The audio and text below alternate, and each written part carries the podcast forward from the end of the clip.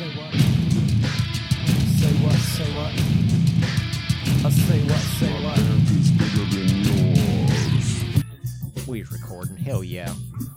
It's happening. The bar is moving And the, the bar is set very low, very low. as low as possible. And that's low just low. that is the tempo. Oh.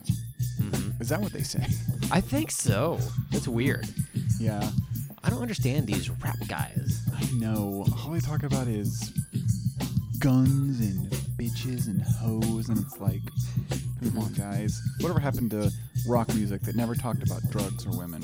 Yeah. Yeah. Foghat. Bring back Foghat. What's Foghat doing? Fucking love Foghat, dude. um, 38 special. So I was going ZZ to Top. to uh, to mention uh, uh, also, you know, you know, welcome to NuDis Colony, the new metal discussion podcast. I'm Brent. I'm Ross. What up? What up?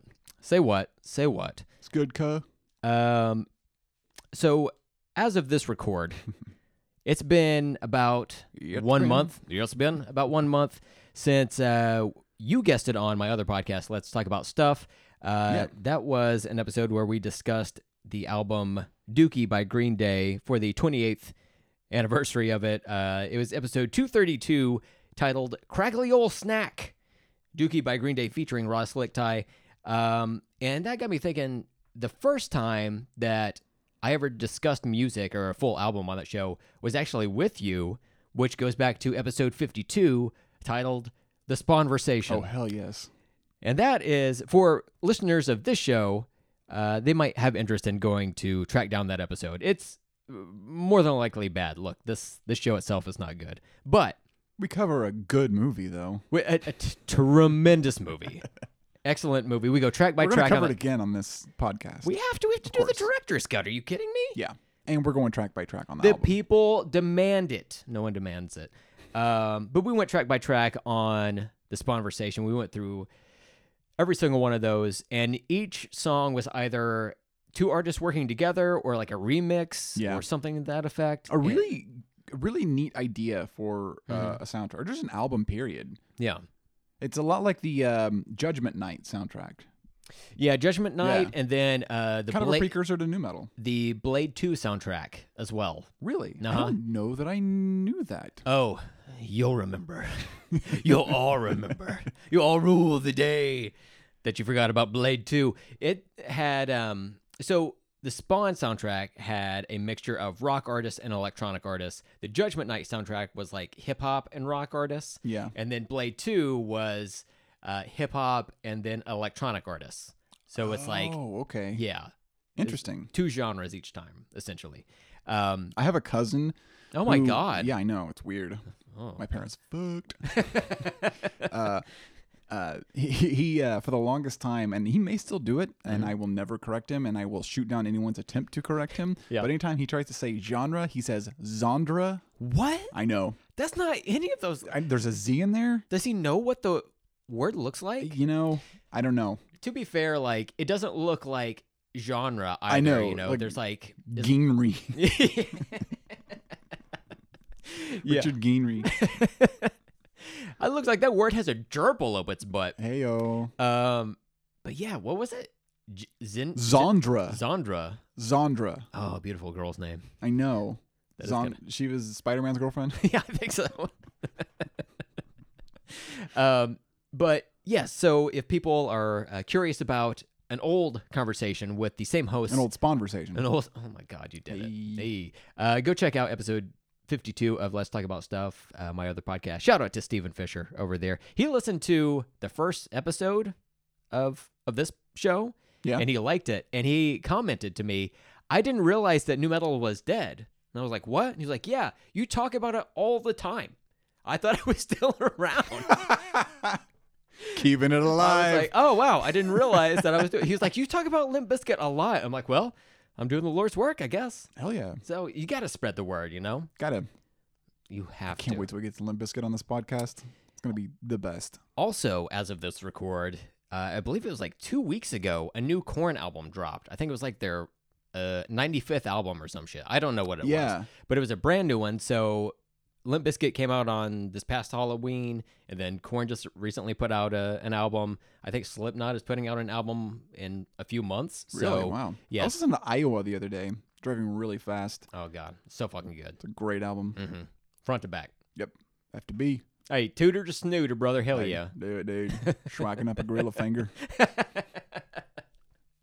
Oh man. Um, now we must address the secret elephant in the room that Mhm. people don't know about. Um, let me point out one thing. We're recording a little bit differently this time, and hopefully going Yeah. forward. So previously, when we would record, I would stick Previously on the NuDis Colony. no tea. No. No. Did I say tea? No, I don't know. I, I'm No just tea. in the Low habit tea. of of uh, of saying that. Yeah. Um, it's a bad name. I'm sorry. So previously, I would take a Yeti mic on a mic stand essentially and put it in between us, and we would just scream into it, Right. and then we would overdub music or underdub music uh, back in the edit. Uh, laborious, but we made it work for those first what few episodes or whatever. Now we've got a mixing board. We each have separate microphones. I'm holding a microphone by hand just to try something new. He looks like Fred Durst over there. Yeah. so we're we're trying this new. Um, except this is not our first attempt at this episode. Nope. We Take two. we recorded this episode last week, and um, It sucked. the reviews were in immediately. we were so bummed out after it was r- recorded that both of us just kind of limped out of here. We recorded at my house. We both left. We both just walked into the bush Mm-hmm. of Oklahoma. I put on a heavy coat and walked into the lake. hmm I walked directly in front of hunters. Just- it's like, do what you got to do. Right Just do of Hunter Biden. Yep. Mhm. blew some crack smoke in your face. I was gonna say he tried to snort me. It's like it's it, it's a common thing people people do to me. Um, but we're gonna try it again because the the first attempt was not good. I I erroneously gave you the incorrect cable to play music with. Mm-hmm. So on this episode, and again episodes going forward, we're gonna try to play the tracks live as we are discussing them. Yes. Hopefully, it sounds okay and not annoying. Probably not. We'll see. I may be screaming into the microphone right now. I can barely hear myself in my headphones, but if I turn them up anymore, it's going to uh, melt my ears. So, um, that's what we're going to do. We're going to try to make this somewhat listenable. Try to. Fingers crossed. Fingers crossed. And uh, see if we can. That was a dud. Okay. Scrub that out of the set. Started this episode again. Fuck. Take three. Here we go. Um, but yeah, so that's what we're gonna do. This is why the episode Yeah. probably sounds different. It might be more annoying. This is just what the episode's gonna sound like going forward. Yep. Uh, so I don't have an enemy to re-record this. No. This is it. This, This is all you're gonna get. Michael Jackson said it best. This is it. Also, where's Coco? so, uh, on today's episode of NuDis Colony, no tea, we're going to discuss the album Adrenaline by Deffing Tones, Mhm. everyone's favorite artsy fartsy new metal band. And um, yeah, that's the main topic. Yeah. Um, Yeah. Also, we were like, um, just to go back on that, we were both uh, like way off our game. I feel like. mhm. I feel like today we we we started uh we started much stronger than than last week. I was Eh. I got like three hours of sleep the night before, and I felt fucking weird. Like Yeah. I felt like I something was like wrong with my brain. I, I don't know how to explain it, but I the entire day just felt completely just out of it. Um, but yeah, I feel feel much better today. So that that uh, yeah that that that episode will never see the light of day as long as I live. Now that said, we did come alive at the end of that Yes. episode where we stopped discussing Deftones, started getting real, and we got into a nerd-ish field conversation. Yeah. Uh, we talked about like Star Wars, uh, collector mentalities, things of that nature. Mm-hmm. So I still have that. I'm going to uh, take that snippet off there and put it at the back of this episode, maybe as like outtakes or whatever. So if people want to listen to that, have at it. You know, Yeah. it's fine. It'll be there for you. Yeah. Um. So we're going to do the album discussion, of course, uh, and then we will announce the next album that we will discuss. Um, but before that, We're gonna have a discussion about the discussion of the next dis- album that we're gonna discuss. I keep doing this shit. It's like my curse. I just say a word and then I repeat it moments later. Do you ever do the thing where you're you're sending a text and you like um like type out part of it and then like get distracted and do something, go back and like and like type it again, and then you send it and then you go back and read it and you say like the same word like four times in the same in the same text and you're Yeah. like, uh, I didn't mean to say piss four times in that uh, text. I do that all the time, and it, It- makes me look it looks like an idiot, It's a fucking moron. I hate it. Now send me that email now. That Yeah. type of thing. Yeah. Yeah. Mhm. Yeah, I've done that before. And it's it's haunt like I will hit send and I try to go back and reread my texts before I send them just to like catch that shit. Every once in a while it slips past me, especially if it's like a long text. I'm like, oh, I'm not gonna go back and read this. I'm not a fan of this. I'm not gonna put myself through this. This, this is their problem now. Um, but let's talk about Deftones in general. Uh, on the first episode of Yeah. NuDis Colony, you had mentioned uh, Deftones. It was like the, your favorite concert you ever experienced. Yes. It was a uh, eye-opening show. Yes, it was it was incredible. It was uh the tour for uh Saturday night Saturday night wrist Saturday night wrist and um uh it was it was Moreno. Abe Cunningham. it works. Oh, it always man, works. Yeah. R.I.P. Big Papa. um yeah, I went went went to it. I don't I don't remember what year it was. Um 2008 maybe. Um anyways, uh went to it. Um I think I went into it, you know, talked talked about the whole thing. Went to it with a girl that I was kind of dating and she wasn't feeling well and so I kind of broke off from her and uh went to the very front of the the crowd, like right in front of Chino. Um popped that little shirt off and uh man, just uh And he licked his lips. Oh man, I, I kissed Chino. I kissed him. I kissed him. Uh, uh, we know someone who has a brother that grabbed Chino's dick. so wow. we're kind of famous. Who is this legend? Get him on uh, the phone. Eric, Eric's brother. Really? Yeah. Okay. Yep. Okay.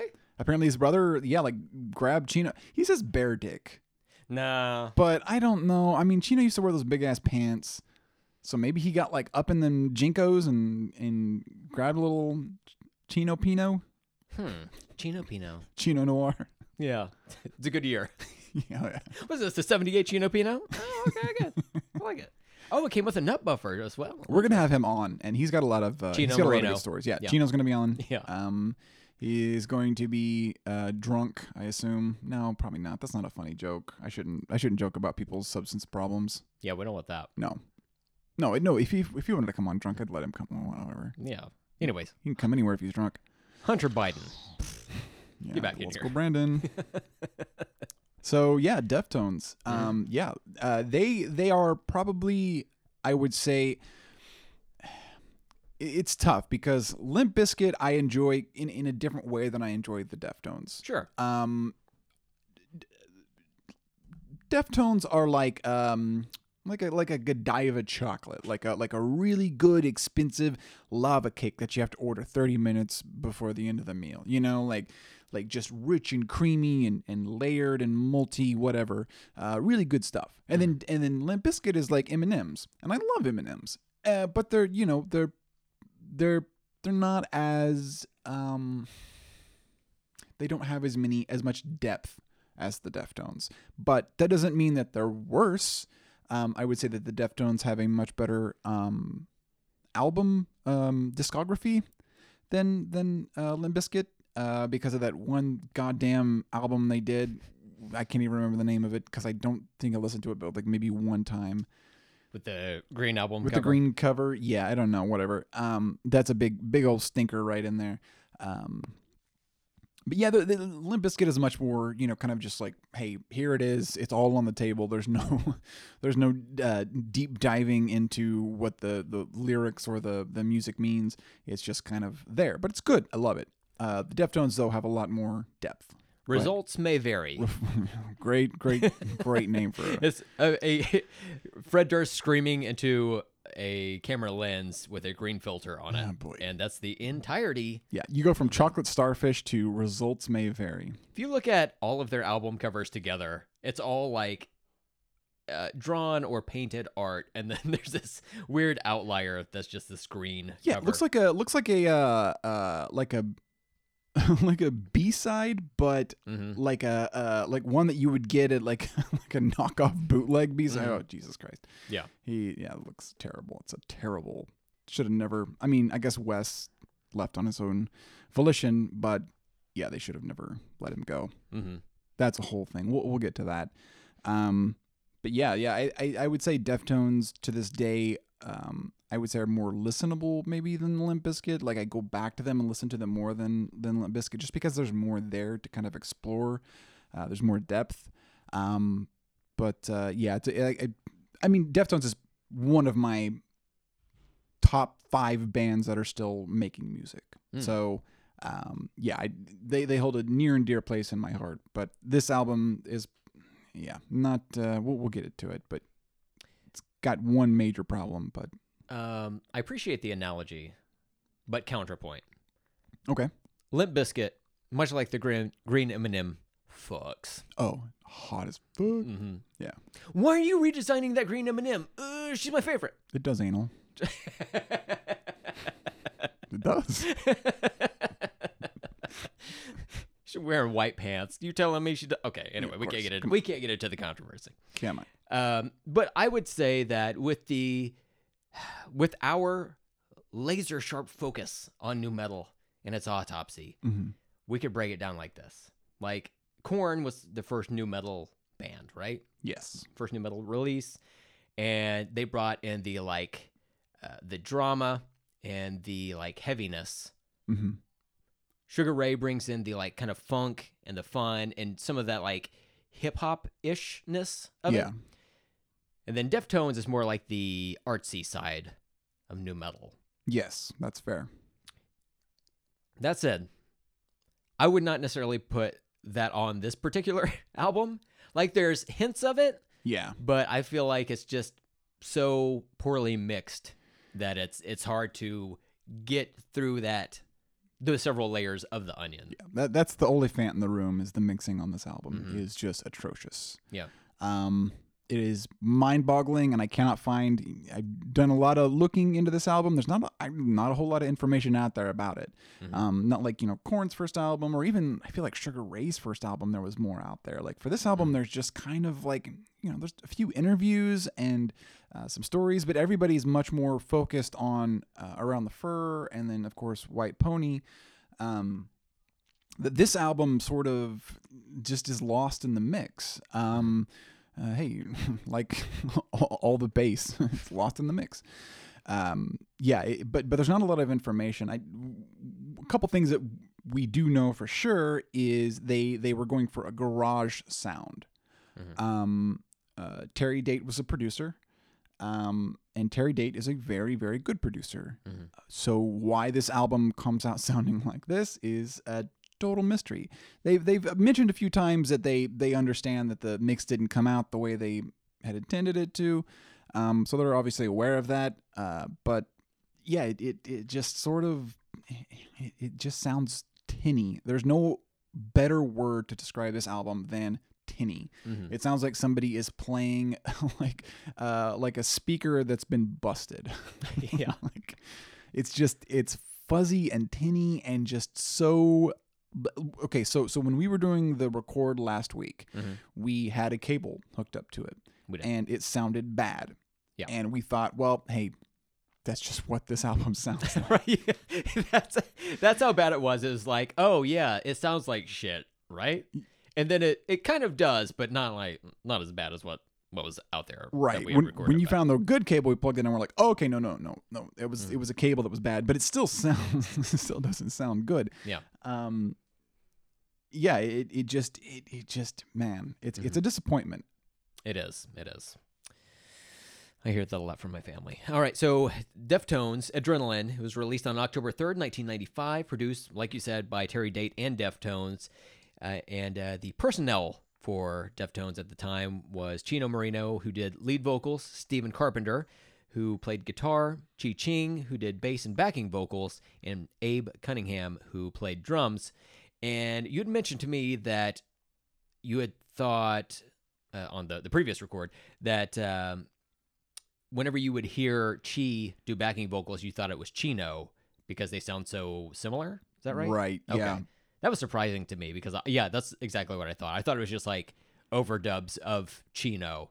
And then I watched a, um, it was like a, a live performance, like back in the late 90s of maybe it's like Engine Number Nine or whatever. And Yeah. uh, Chi was singing the backing vocals. And I was like, damn, he sounds great. Oh man, he's got a scream. It's like a demonic scream. Mhm. Chino has an amazing scream. So amazing that he blew his voice out. I think post White Pony, I believe it was. He had he had like major vocal um like damage, so he had to change up the way that he did his screaming.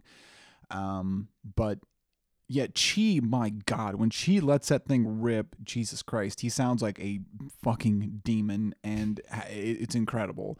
And I, I really think that a lot of the edge got taken off of them whenever Chi passed. Um, Saturday night, Saturday night. God, why can't I? I always stumble on Saturday, Saturday night wrist. Mhm. Um, was their last? I feel like really, really heavy album, and Mhm. probably until Ohms, which is their most recent one. Um, obviously, they still had some really heavy songs sprinkled throughout their disco after after that, but um, yeah, there's a there's a definite difference between you know Chi and post Chi, and I think that I mean obviously the Deftones would probably admit this as well that they lost something. Yeah. Um, Chi also helped write a lot of the songs, so there there is a change in the in the way the songs you know uh, come out sounding. Um, I still I still really really love the Deftones, but um, Chi was a huge huge loss for them. Yeah, yeah, I could tell. It, if not even musically, then emotionally, Oh, right? Like yeah. that would that that would be hard to Because I think recover from. Chino and Chi grew up together, and Chi Well, their names are similar. They were close to each Oh, other in the phone yeah. book. yeah yeah, yeah. Mhm. Duh. Um. Uh, Chi, uh, Chi actually almost left the band prior to this to go and teach English. Um, so, yeah, the man with a demonic scream and like long hair down to his ass crack Mhm. I was teaching English. Um, but yeah, he he definitely seems like he was kind of the I don't want to say heart of the band, but like sort of the heart of the band. He Mhm. was um, he was married. Um, I think even when they were recording this, so they were pr- pretty young. So he would have been married, you know, way back then.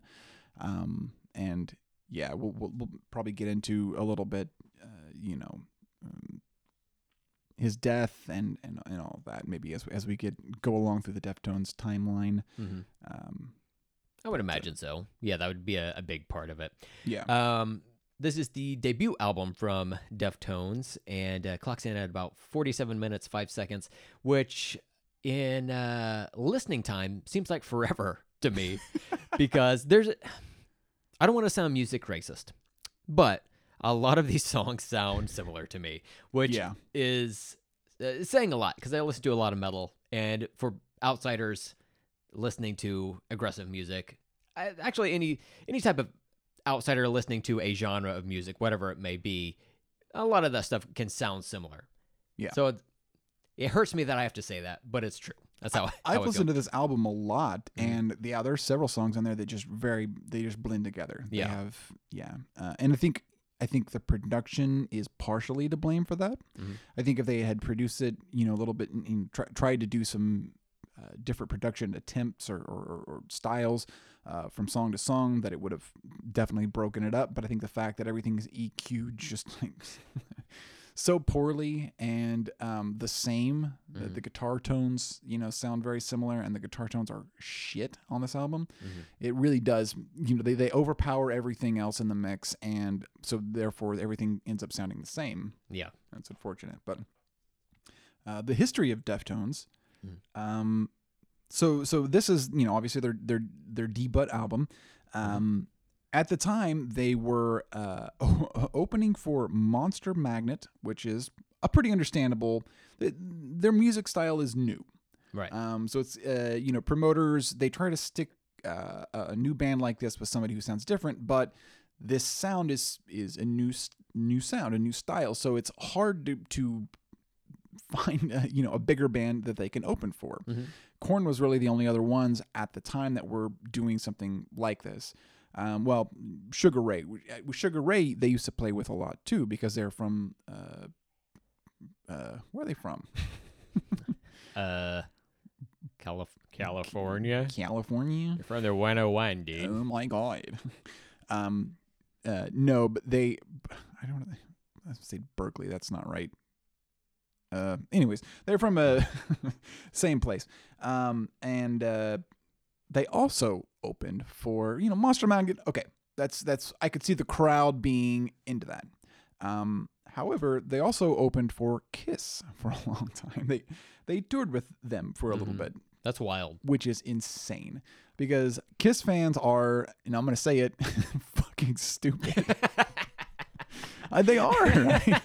Look at the shit that they'll buy. And I think Crazy. For, context, they toured with Kiss off of this album. Yes, off of this It- album. It's not like Kiss was touring and Deftones is on their like fourth or fifth album and No. have been established. It's like, hey, let's take these weirdos in these uh, baggy ass khakis and and uh, tank tops and throw them out there and let them get ridiculed by the fat dude with the beard, of which there are several. And uh, yeah, they went out on tour, which is crazy. Like, what is the what's the cross pollination of people hearing Deftones at a Kiss concert, being like, mm, "This is for me." yeah, like a lot of like dads that are like uh into whatever fucking music Kiss is considered. I guess like Just like rock. fucking. I mean, it's not even glam rock really. I guess it kind of like it up, lick it up. Apparently they got uh, booed a lot and they thought it was really funny which i would have too like um, Yeah, like what are you supposed to do? You just have Yeah. to go out there and just you're kind of performing for yourself at a certain point, right? right and apparently uh, sugar ray uh, was another opener with them so sugar ray deftones and then kiss Wow. Yeah. Which one? even sugar ray and deftones is kind of a it's kind i mean it, it's more in line with each other but even those two are are pretty different uh, i would feel like different crowds maybe Yeah. yeah Uh, man. Monster Magnet, yeah, totally makes sense. I get opening for Monster Magnet. Um, your favorite band. And I could see. Do you Mon- still hate Monster Magnet? No, I don't actually. Okay, good, because I like Uh, Monster Magnet. Now. I actually heard Space Lord. I used to. What Used to Ross is. hate. Yes, what that Ross is referring to is back in high school, and I feel like this happened with all of us. There's a group of us, and each of us had a, a song or band that we just absolutely despised. My tastes have since changed, and I'm happy for it because I fucking love Space Lord now. I heard it on Sirius XM like last week as I was heading home for lunch, and I crank that shit all the way up. And it's so, it's like surprisingly dynamic. Yeah, and for like just a regular straightforward rock song i was like god what did i not like about this? It was so much fun. Like Song um fucks, the the andrew wk song party hard. Dude. i didn't like that song the first time i heard it. Really? It was- yeah. And then i came around it like finally like clicked with me. Oh he's just like having fun. I like fun. Oh that's what this fucking shit is. Yeah, holy shit that and song uh, is great. uh, both of those songs are great. Um, and I could I could definitely see Monster Magnet opening for Kiss. They seem like a little bit throwbacky, you know. Yeah, Uh, but yeah, Deftone, Sugar Ray. I I don't, I don't know, man. But I think maybe yeah, at that time Kiss was just trying to be like. I, I don't know this to be true, but I'm gonna say it anyway. and uh, it's gonna be NDC canon at this point. Um, I feel like at this point in time, Kiss was trying to like, eh, not necessarily revamp their career, but just try to reinsert themselves as being cool. You know, um, had like that comic with uh, Todd McFarlane. Did he draw? Well, he probably did the covers, but I think ma- probably Greg Capullo or somebody in McFarlane's. yeah, it was like a oh, like Angel Medina or something like that. Yeah, that. that sounds right. Mhm, yeah, Yeah, yeah. Yeah. They had, they had that that that comic that they did uh, with like action figures because I guess McFar- Todd McFarlane's like a big Kiss fan. Yeah. Not not surprising No. no. at all. Uh, hello, hello. Okay, guys. Oh, oh, okay. Okay, Okay. now. Okay. Okay, but Oh Yeah. boy. Yeah. uh, yeah, it's uh it's a really funny it's a really funny funny image thinking about uh, Deftones opening for Kiss. I just I love that fact. Real quick, uh, Deftones is from Sacramento, California, Sacramento, according to uh, Wikipedia. And since we corrected ourselves on air, we don't have to go back and edit it out. Nope. We meant to do it. It's all written here in the script. Uh huh. We nailed it. Um, We can't be too perfect for you guys. why even try? Not when you're getting jealous. Uh, the entire album, as we said, was produced by Terry Date and Deftones, except for the hidden track, aka track 11 on the streaming platforms, I guess, uh, titled Fist, sometimes First, depending on Yeah. where you, you look it up, uh, which was produced by Ross Robinson of uh, production fame. I guess I don't know. He, he produced that first Korn album, but um, you wouldn't know it by listening to that track. Really, it's like a very quiet song, and then it kind of slowly builds up. But it's it's still like somewhat mellow. I Right. Mhm. Yeah. Yep. Um, yeah, and that's I think that's a lot of uh, the whole first fist thing is um, really Yeah. indicative of uh, I remember my Chino's. first fist. Hell yeah, dude. Hey, that fist right there, man. dude. Iron fist. You got a picture of it. Yep. Uh, uh, uh, it's it's indicative of Chino's um, say, say like lyrical style at this time, which was just very off the cuff, and uh, there's like no linear notes, so there's no like official lyrics. People have like made lyrics, Is it linear or liner? li- liner, Okay. linear. Well, you can say either one. You could have just said whatever. you you could have said like Yeah. ap- it's apothecary. You can say like, either oh, yeah, one. yeah, yeah, yeah. Smart people say li- linear, so yeah. liner notes. No, But, you're but they are linear. Are they not? I yeah, I guess by virtue of being words on a page, they are linear. Well, there you go. You can read them left to right. You or know right what? to left. It's I'm here to it's the same thing. Look, it's we've stumbled upon something great yet again. Yeah. Anyway, Crack that thing. Um, yeah, but he he uh, would would uh, cup the mic with his hands, uh, as is the style of many nu metal Mm-hmm. people at the time. Uh, so the uh, the vocals get very just kind of drowned out, and Chino does a lot of like crazy vocal things. Um, where he'll he'll cup and he'll yell in weird ways and and sort of do uh, like kind of kind of creating uh, uh, vocal effects just uh, what do you call it um, without you know without like a pedal or anything he does like weird things to make uh, the vocals sound very uh, uh, unique uh, he's definitely got a unique vocal style yeah, for sure. Yeah. Um, and and the melodies he writes are are they melodies? I guess they are, like legally speaking, but like yeah he's a big he's a big uh like like new wave fan so um yes, yeah. he's got almost like uh like an I don't know how else to to uh, to describe it other than like an Indian melody or like Middle Eastern now. melody Hey, where hey. it's I- hey.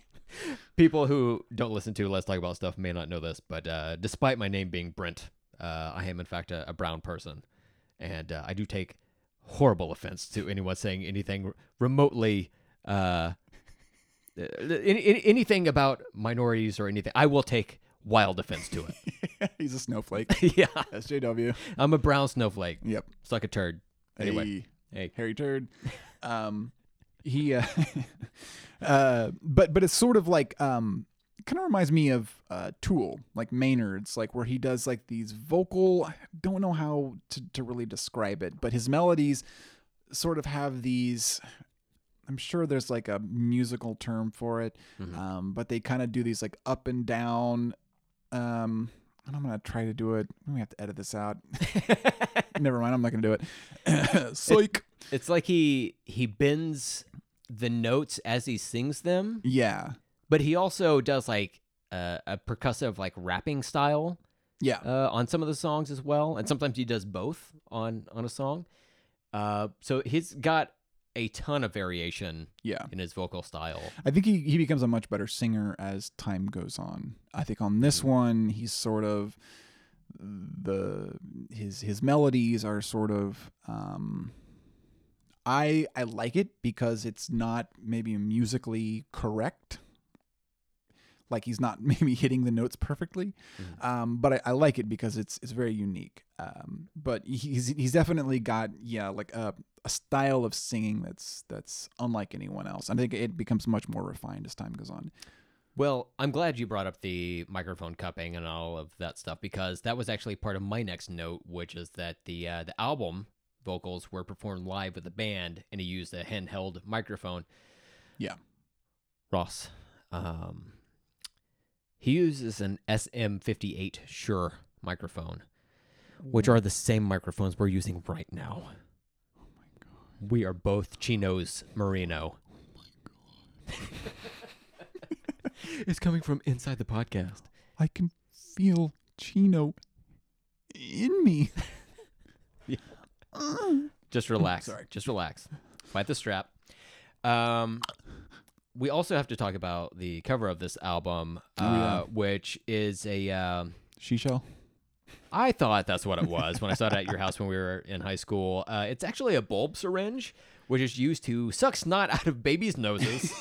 and I didn't realize that until I had pulled this up on Apple Music to listen to the album like Yeah. a few weeks ago. And I was like, this seashell looks weird. like these ridges on it are too perfectly circular. And uh, Nope. yeah, it's not a seashell at all. And this kind of goes hand in hand with Deftones album covers going forward. Like Mhm. very rarely do they have anything to do. Sometimes they work against whatever the title of the album White is. White Pony has a black pony on it. Wait, what? Does it really?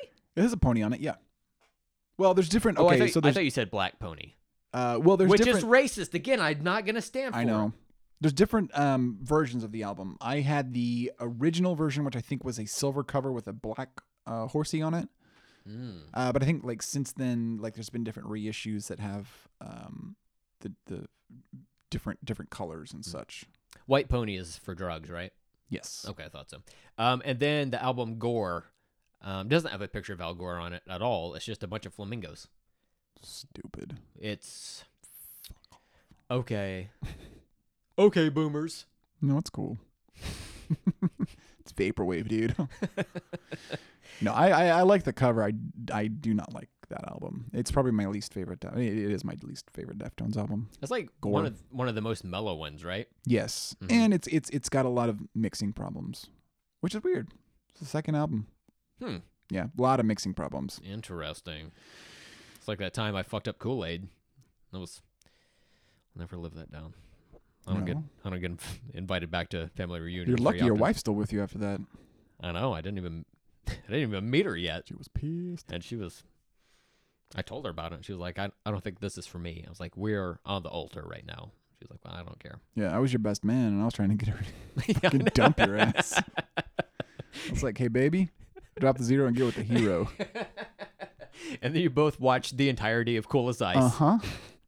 and then you like watched it in reverse, but then also forward, kind of like people do with um, The Shining, and it's just like layers upon layers. You know, Yeah. people don't understand Those movies have a lot more in common than most people realize. it. Yeah, you have to watch it with an open mind, potentially butthole. Open mind, open hearts. Um, like Sugar Ray's debut, this album was initially unsuccessful, but because of word of mouth and extensive touring with Kiss, like you had mentioned, the album caught on with fans. And how do fans in general, like Deftone fans, view this album? Like, do they they like this, or is it just like they? Is this just like part of it? This is just simply what this album sounds like, and this is all they've known it to sound like, so it's not as jarring. Well, no, pretty much everyone unanimously agrees that the mixing on this is terrible. I mean, there's no way you can't. It's like- no one is like, I'm defending the mixing on Adrenaline. It's It- good. it's like Metallica's ...And Justice for All. Right. It's just like, Universally, this is shit. yeah, Um, there are kind of like two camps of Deftones fans. follow your nose. Yes, two kind. Mhm. Um, you've got uh, you've got the people who are like White Pony and on, and then you have the people who are like half of White Pony and earlier.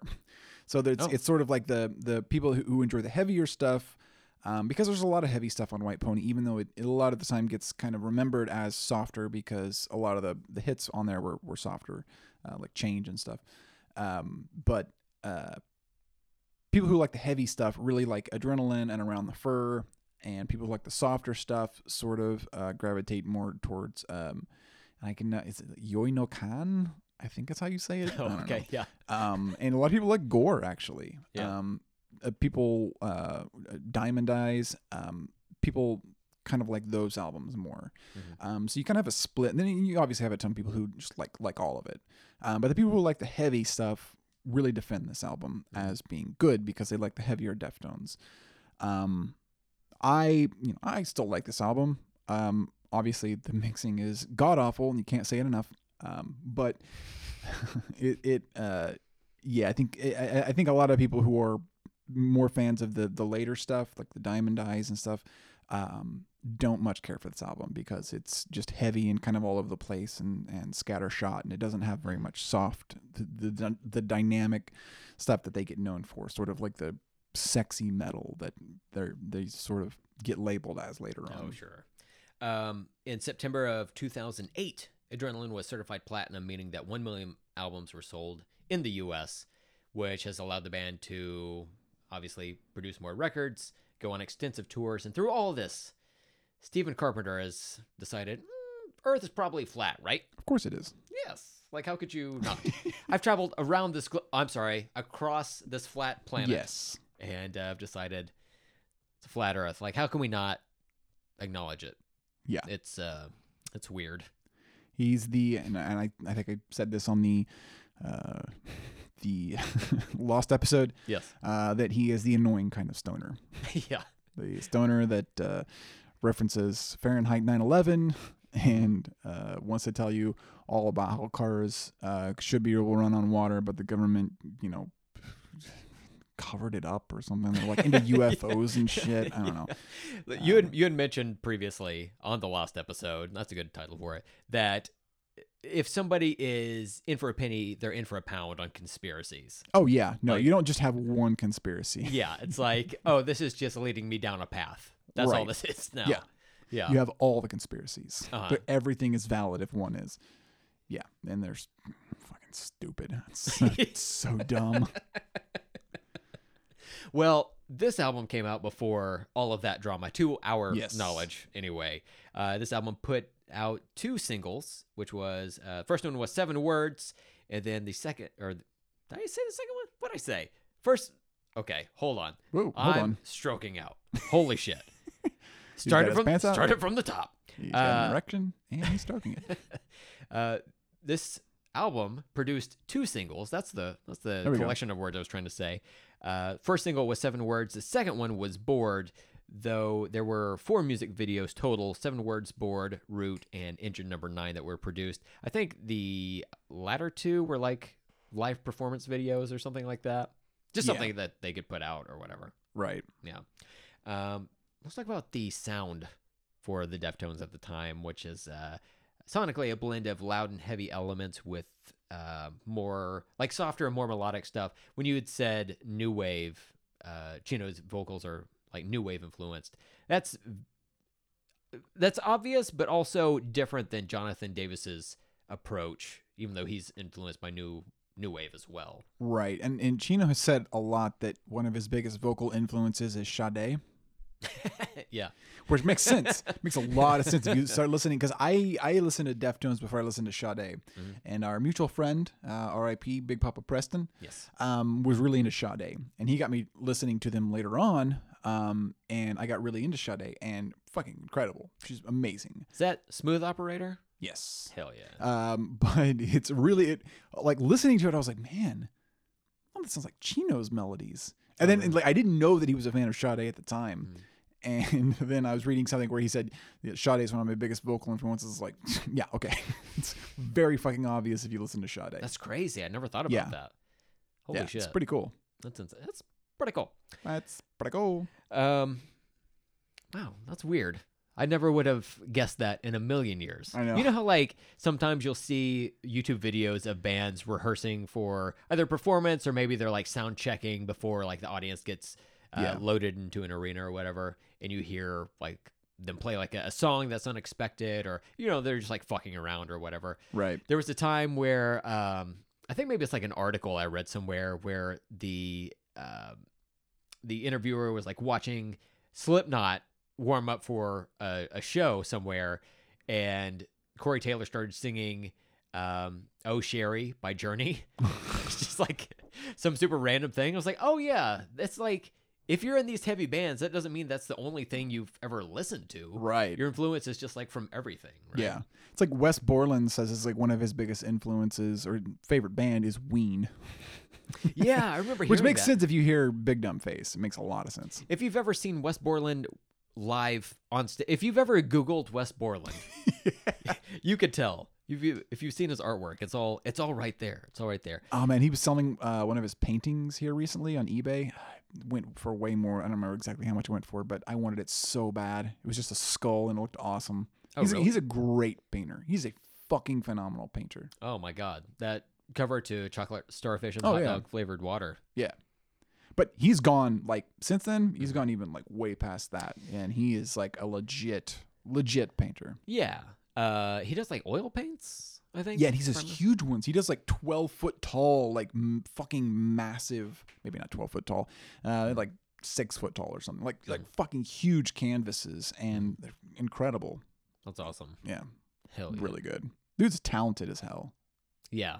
I think he is this Limp Bizkit that has like he's painted his um his like amp or whatever, or maybe like painted a screen and put in front of his amp. Maybe this is a different band I'm thinking of. Maybe I'm just uh, imagining. He this whole thing. does. He, he's painted. Yeah, like he used to do the, the paint of the rabbits on there a lot. He used to paint like these like bunnies. I don't know. I don't know. They were like stylized. They look really cool though. He used to paint those all over stuff. It was like him and Matt Groening, right? Yes. What was that? It was like something hell, Hell, life, and hell. life in hell. Yeah, Yeah, sounds right. yeah. Wes Borland hugely influenced by Matt Groening's work. Yeah, they, they, they were hilarious comic strips too. The- I remember, I remember loving Simpsons as a kid, and then like, oh, Matt Groening did comic books, and you're like, oh, really? Cool. Well, like comic books, but you know, comic strips. I'm like, oh, awesome. Then you go read Life in Hell, and you're like, what?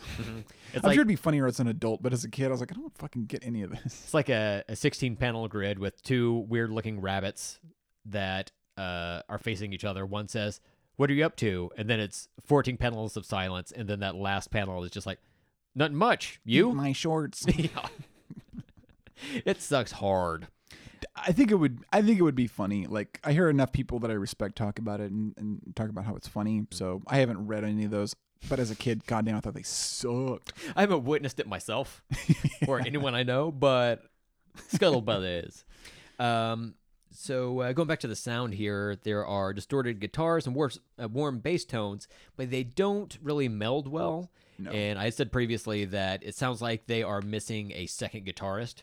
Like he like quit during the production process or whatever, and that's it's missing that linking guitar tone or whatever. Yeah. and it's I can't Linkin Park. Yes. I can't put my finger on why it doesn't mix properly. I don't know what happened. I don't know if like one is just way louder than the other or I don't know. It it I can't I don't have the language available to me to describe what it sounds like. So luckily we'll we'll play some songs here shortly and, and we can get into it. But Yeah. it's weird. Um, and then uh, we got to talk about the drums. Abe Cunningham Mm. is a fantastic drummer. The his whole Deftones career, he's been a incredible drummer, uh, and you can hear some of that incredibleness come through, but it doesn't quite have the impact of later releases because Right. the, the drums feel like they're just like sitting way in the background. Like at least the like the kick drum, uh, it's just like a little pop sound instead of like a, a big Yeah. like hit. Hit. Hit, dude. Yeah. Yeah. Yeah. It, it, it really, the mixing is just garbage on this. Mhm. It, the, the guitar overpowers everything. It overpowers the vocals, Yeah. Which is weird. And, and, you know, nu metal, the mixing style for nu metal was always very bass heavy. hmm There's like no bass in this album. It's it's wild. Yeah. I, I said uh well I said it on our uh, Lost episode. lost episode Mhm. that uh I feel like I have to EQ my my stereo every time I listen to this album. And Yeah. you can make it sound better. I'm not gonna say you can make it sound good. You can make it sound better if you play with the EQ. But is it worth it to listen to one album? like no. You don't want to have to like fuck up your entire shit just to listen to this album. Right. And honestly, you're probably gonna listen to like maybe three songs Right. and then switch back to you know Monster Magnet. Of course. Mhm. Space Lord motherfucker. Um, all right. Well, should we just get into listening to some of these songs? Let's do it. Let's go ahead and uh, I, I we mentioned this on the, the last episode, but uh, obviously no one's heard that. It's impossible because we're not releasing it. But uh, I don't think we're gonna go track by track on the not every No. track anyway. Um, we will uh, go through most of the songs, I believe.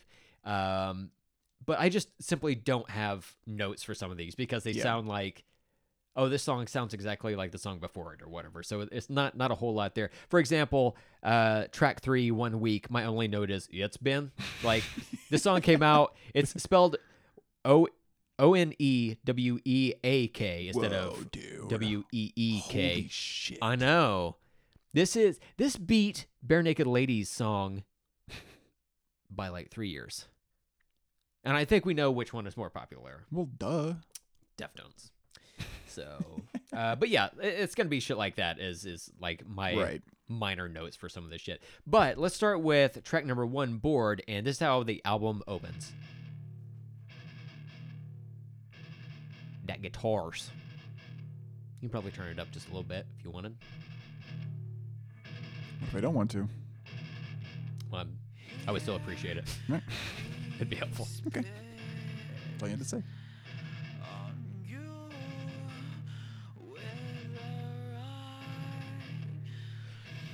Coming in with uh, the the softer vocals.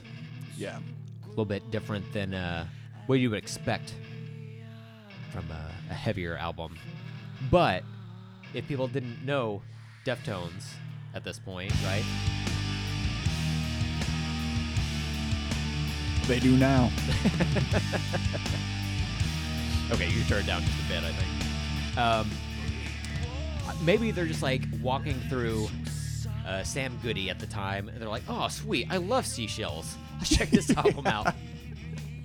so they like turn this on. They hear the gu- distorted guitar, and then they hear the soft vocals, and then it you know finally kicks in there, and Right. yeah, it's like, oh, okay. This is like uh, that Sugar Ray band that I've heard so much about. Yeah, Um, an old band of mine uh, used to cover this, and I was the uh, I was the singer for it, for this Oh. for this one song, not for the band. Did you did you play bass at the same time? yes. Okay. Yeah. it It's, hard it's a to do? very no. This song's a Oh. very easy song to play. Oh, okay. Um, it's basically like three notes, I think, the entire time. I feel like they do that often. Like Head Up is just like a few notes, right? Yeah. hmm Gotta love that song though. But see, like the guitar is so like tinny. It just it's, it sounds saying Timmy. Uh, it sounds so like it sits like way up high.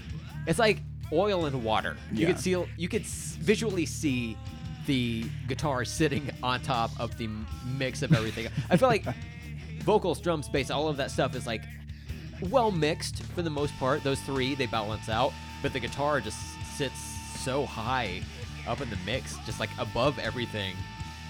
It just yeah. and I never get used to it. I've listened to this album all the way through, maybe three or four times over the past, uh, I don't know, a few weeks, however long we've been putting off doing this this episode. But um, I never get used to it, and it always draws his attention Yeah. to that. You know? Such a bad tone. Such a bad tone. Which, which is insane because if you Their just name is Deftones, and because oh, I get I it. get it. Oh my god! You got me. Oh, Gino, you got me. Damn. We did it live. Fuck yeah. We solved it. Guys, we the Deftones pop into the wall through the wall like the Kool Aid Man. Yeah. You guys figured it out. You've solved Deftones. Your next clue is Carmen Sandiego. Um. Hell yeah. I, that that was perfect actually. I was gonna say my uh, my note here is that uh, the chorus is catchy after a few listens. Yeah. Like the first it's- time it's- I, yeah. I heard this song, a lot of this album to be honest, I was just like none of this stands out to me. But with re-listens, I will say that this this song uh, is one of one of the better songs on this album. Yeah, it's definitely got a uh, like a melody to it that's yeah That's uh, recognizable. yeah, you could like sing along to it or whatever. Um, I don't think that's always the case with Chino, uh, his vocals, but this one is is doable. Um, What do you think about this song being the album opener? You know, I guess it's the best one for an album opener. Of all the the tracks on here, Yeah. yeah. Now, is it a good album opener? that I don't know. hmm Um, especially when you get to like around the fur. Yeah. Um, is such a powerful opening. Like, sl- uh, yeah, mm-hmm. Jesus slams you in the face with that, mm-hmm. and it's it's in- the perfect album opener. I guess for this one, probably the best. I, I mean, mm-hmm. I don't know what else what else you would put before it. I don't. I, I can think of another song that would work better there.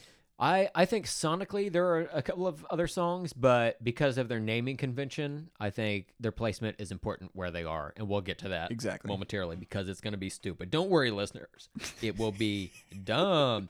Uh, do you have any notes for tracks two or three, minus blindfold, or one week? Um, no, no, no. Okay. Nosebleed is really the next one. Cool. Let's move on to that one. Track four. Yeah.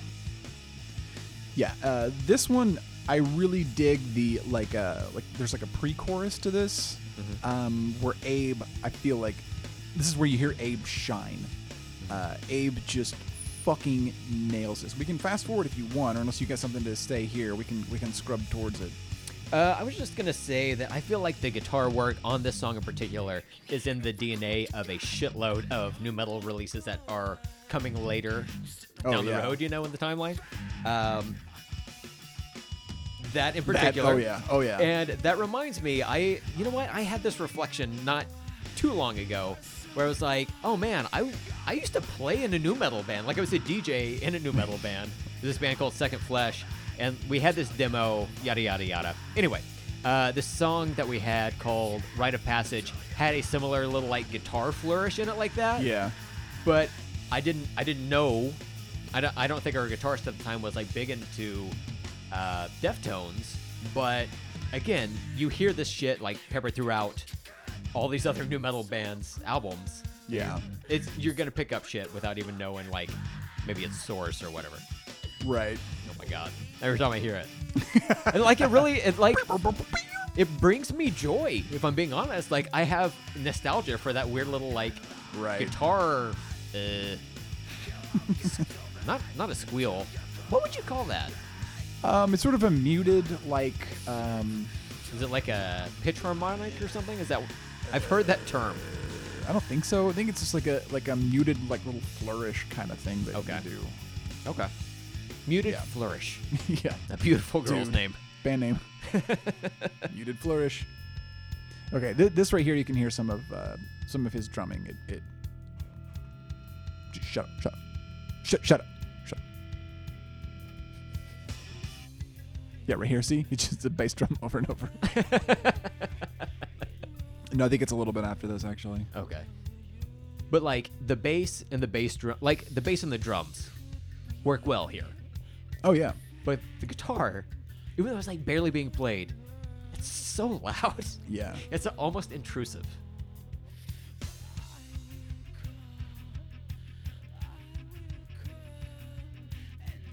Chino mowing it all over himself. hell yeah dude squirt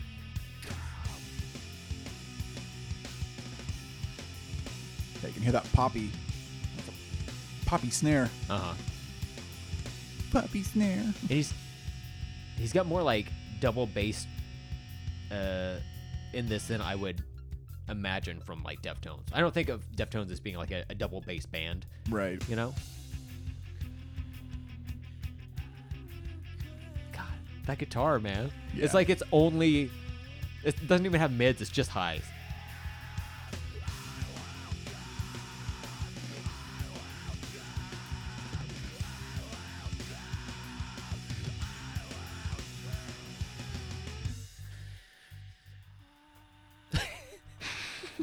Are we are we at the part you're talking about? Uh, it was it was it was before. It was like just Oh. a very short little part. Um, but it, we don't have to go on. It's fine. You let's do it on your own. uh, check out the uh, the the Spotify playlist, the NuDis Colony Spotify playlist, if you want to check out these songs yourself.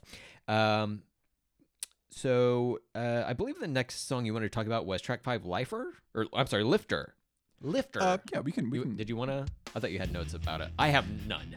Zero. So, yeah, I went back and listened to the song earlier today. I was like, oh, I think Ross mentioned this on the last episode. Let me go back and listen to it. I started this, and then it, I just immediately tuned out. so I d- and I don't want to like shit on the Deftones. Like, I don't. I like them like well enough. I feel like this is a very th- this drum part right here.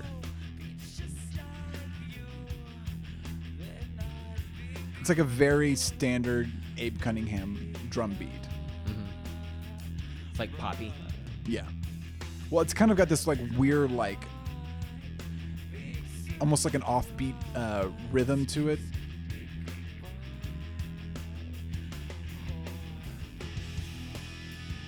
There's that guitar. Yeah, yeah. I hear the offbeat like drums right there, like the snare hits.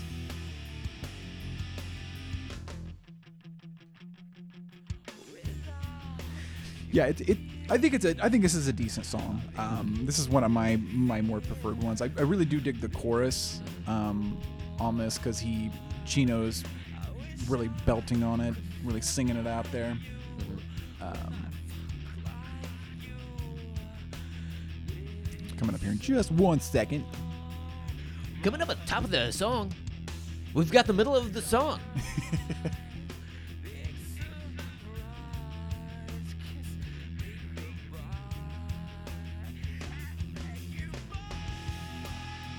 like that vocal delay effect.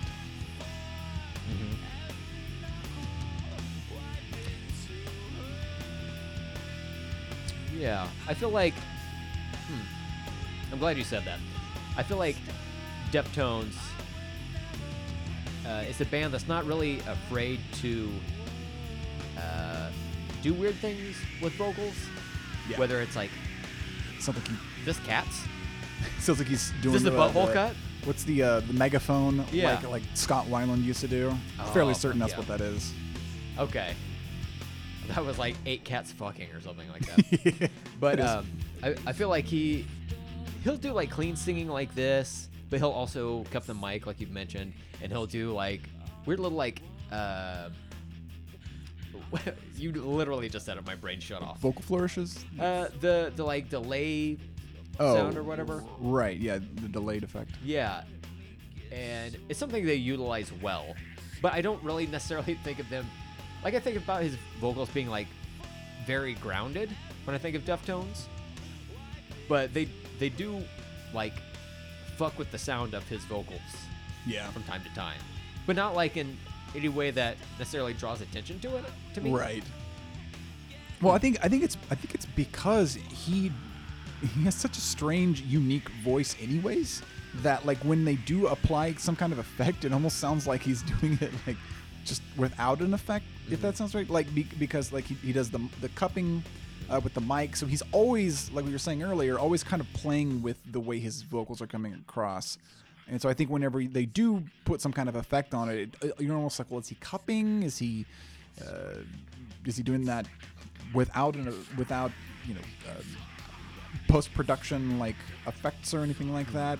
Um, but yeah, like you said, it's it's very it, it- doesn't stand out like you like it would in like a like a Limp Bizkit or like a Korn. It's like would be very obvious whenever they would do that. But Chino's vocals are already so just like bizarre that yeah, any any kind of affecting that they put on there just sort of blends in really well. And you had mentioned that they wanted this album to sound like it was recorded in a garage or something like that, right? Yeah. So I imagine that's where the cupping of the microphone maybe Right. originated from. But he carried that forward on later releases, right? Like, does he still do that that technique? I know he does it on Around the Fur, but It's a good question. what about like I, on more modern stuff? I would think no. Okay, that's I canon. would think no. yeah, he doesn't do it. You've heard it here first. Um, uh, do you have any other notes for that song? Nope, that's it. All right, so track six, which is Root. Fruit. Um, I only have one note on this one, and it's that I feel like all of the guitar strings on the chorus are being played at once. Like he's Probably. he's he's playing like how can I Boy, that this? tone. It- Like it, it, it sounds so good at the first. You're like, ooh, this is gonna really kick in, and then that tone comes in, and Jesus Yeah. Christ, it just Ugh, just it's like you're listening to it's like to a locust. yes, yes, like a locust swings. um, it's like you were listening to. Hmm. It's like you're in the mixing studio, and you've got the like nice production speakers set up. You're listening to vocals, bass, drums, all of that coming through those speakers, and then there was like an issue with the wiring for the guitars like being fed through the the console. So like. I have a Bluetooth speaker that has been in my swimming pool for eight months. Uh, I know it's winter, but we're gonna go ahead and feed that through there. So I'm gonna have to crank it all the way up. I'm gonna put it in a paint can. I'm gonna salve a couple holes in it, and we're just gonna put the mic right on top of it. I've got some locust juice I'm gonna sprinkle in there as well. That's what it sounds like. But like on the the chorus here, I feel like the entire like all six or seven strings are being played at once. Like I don't play guitar, but I feel like when you do play guitar, you're playing like maybe two, three strings at a time to play a chord. This is like all of he's just he's just playing all the strings. Yeah. is what it sounds like to me, and it's just it sounds uh, like a little bit ethereal, but also mm, not great. Yeah, this is this is a song right here that I think if they had if they had recorded this in the same way that they recorded like around the fur, this would be a really cool song. But the fact that it's recorded the way it is, it just gets lost in the rest of the songs. Yeah, It's got some really cool dynamics. Oh, here's the chorus. it's just like every chord. Yeah. His hands, his left hand is not even touching the fretboard. No. it's just all all of that shit. It's, it's a seven string, I'm sure, so it's like even Yeah. Mm-hmm. added more noise in there. He's like, "Can you fly across the flat planet to get me an eighth string that I can put on this?" Okay, see, this is rad. This I like. Yeah. This is very nu metal. But this is I don't feel like Deftones have a lot of I don't feel like they plan a lot of vacations in Rift City, you know? But something like this, this is like a solid riff to me. Yeah.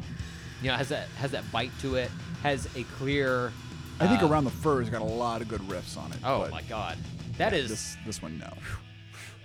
they don't they don't take a, a lot of trips to Rift City uh, in the chronology of Deftones, but they I feel like they bought a vacation home in Oh. around the fur in Rift City.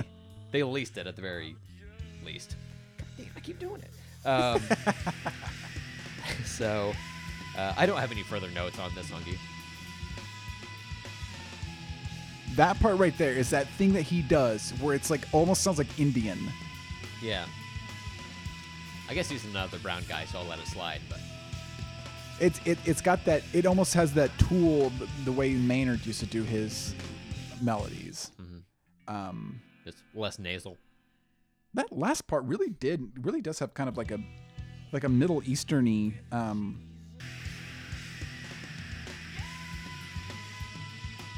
like the guitar's almost got a Dick Dale thing going on.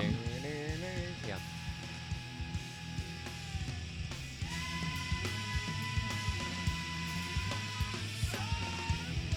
I really like that ending. Okay. Okay, and the next next one here we're going. We're going with the seven words, baby. So- track number seven. I thought, you know, the opening of this song could potentially be the opening of the album because it does have like like a fun little build up to it. It could be yes. The, yeah. the guitar does still sound like bees, but yeah. like overall, it's not as egregious to me right here. You know, Yeah. it just sounds like maybe it's a, a guitar effect or something like that Right. instead of like weird production. Um, The problem is he, he uses that effect on almost every single song. yeah, yeah. Um, I didn't realize Bass what- line here is great. Oh yeah.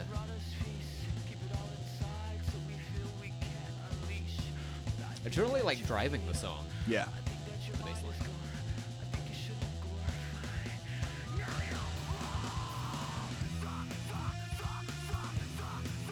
Fucking awesome. You can definitely tell he's like covering the mic. Oh, yeah. just like slightly muffled, but you can still understand what he's saying. Is it fuck or suck? Uh huh. the answer He- i- he says is- both. Yeah, right. Uh, yeah. Doesn't he alternate? Um, I think he said like he doesn't know which one he said on here. So like when they do it live, sometimes he'll say suck and sometimes he'll say fuck. So oh, fuck. he was he was just like in the zone. yeah. Okay. I get the feeling this was recorded very quickly. This whole album like was just done in like a week. It was certainly mixed very quickly, Yeah. from, from what we could tell. it is a speed run mix. It's like a YouTube compilation video of this album being mixed. Um, I didn't realize what the seven words meant, like what that title refers to, but it, it refers to the phrase, you have the right to remain silent, and uh, the lyrics are about oppression of authorities and lashing out at them. Oh.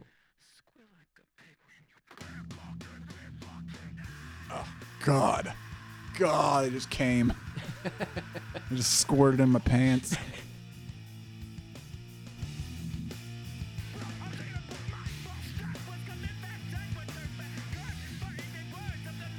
This is like if a child were to, like a white kid, were to start rapping, but also his voice is going through changes. That's what that sounds like. But But it sounds it good. sound But it good, sounds yeah. good. Like it's a, it's just like that specific. That Yeah. that version of um, white rapping, let's say. Yeah.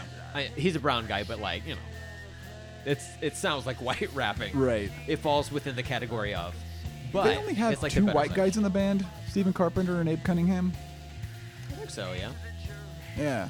But like to be fair to Stephen Carpenter, he's a lunatic. so you know, You guys can have him. yeah, that's fine. Uh, yeah. Um, We got enough of crazy white people. um, I, I saw that uh, when performing the song live, it typically closes out a Deftones set, and it's common for Chino to swap out their lyrics of, I think, like the third verse of this for lyrics of a popular pop song Yeah. at the time. Um, do you remember seeing this song played live when you when you saw them? Uh, he did Weezer. Um, Was it like Buddy Holly? maybe. I just remember it was Weezer. I don't remember who.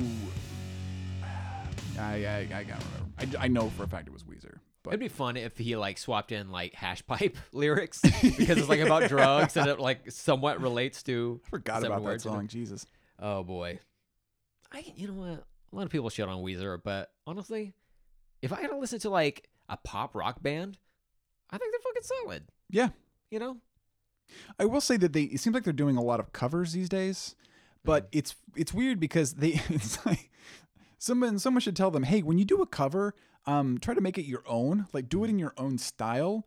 But instead, they just like try to be as accurate as possible to the original song. Yeah. It's weird. But okay, here's here's my thought process on their thought process. Okay. If they play one of these songs live, they want it to be like, oh, this is definitely Enter Sandman. This is definitely like, uh, uh, Africa. yes. Yeah. I wanted to call it Rains Down in Africa. I needed to chop off several of those words. But I, that's my approach to their thought process is like, oh, we want to play this song so people recognize it when we play it live, but it's like you didn't need to record it that way. Like Yeah. like if Limp Bizkit did like a pun intended uh, faithful version of the song Faith by George Michael, uh it would Well, I guess It- it, would be nice. Go ahead. Go for it. The, there's no need to continue. Okay. You've That's fair. You've beat the joke. You've done it.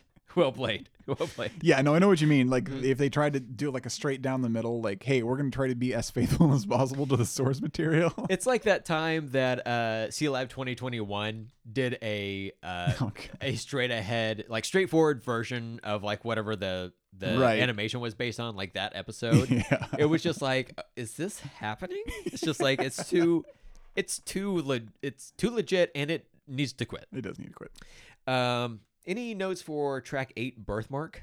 Zero. Zero notes. Okay, let's move on to track nine. And uh, I'll be honest with you, this is my favorite song on the album.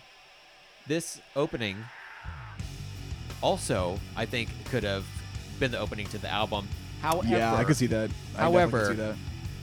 This song is called Engine Number Nine, and I think we need to point out that track seven on this album is called Seven Words. Track nine is called Engine Number Nine. It's a 10 out of 10 album. Uh, despite the poor mixing, the fact that they properly placed both of these tracks with numbers in them, Yeah, 10 out of 10. Is intentional. You can't go wrong. No. You can't go wrong with this shit. Those are two of the best songs as well. yeah, and they they got proper placement. Like, what can you do? right. It's funny that yeah, they, they, they get two two songs that have numbers in them, and they put them perfectly where they need to go. That's they did it. I do love this song. This song is great. Yeah, I yeah, I watched them play the uh, this song live on YouTube a couple of times, like over the years or whatever. Yeah. you can see you can see the difference in like weight gain. Yeah. I don't want to be mean, but like you can tell when they start making money. You know? Chi- Chino's Chino's had some fluctuations there. It's those at the fluctuations. It's a Big Macs. but you know what? It kind of seems weird to go back and see him like skinny. right, it is. Yeah, he was really skinny. I I I kind of prefer him as a doughboy. You know? Yeah. Wow. Wow. Um, but yeah, I, I love this song. I'm pretty sure that's Chi. oh, with the backing vocals, Yeah. right? Yeah, yeah, yeah. That's that's what he did uh, live that I saw. Damn. is- Demonic. Yeah, that's intense. He had to do it that way, Ooh. otherwise it would be lower than the guitar in the mix. Okay, I'm sorry. This is drum fill right here.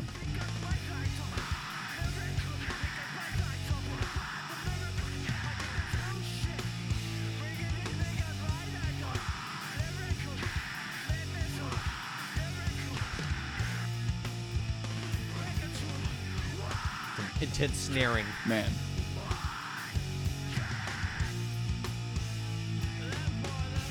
Yeah, he's a good drummer. You could tell by the drumming. He's You a can tell because how it is. some of my my favorite memes are those memes that's like just like a whole shitload of like stuff that's been photoshopped to death. Oh. but it's like like Jesus riding a velociraptor into battle. and it has like all these rockets and he's like cyborg Jesus and shit. And like the thing is you could tell this is photoshopped by the pixels or whatever. But it's like They call them deep fried. Like when they're Oh, super okay. saturated and mm-hmm. like JPEG'd out. Yes, yeah, yeah. But it's like, hell yeah. Hmm. This song, front to back, just fucking rocks. Yeah. It's incredible.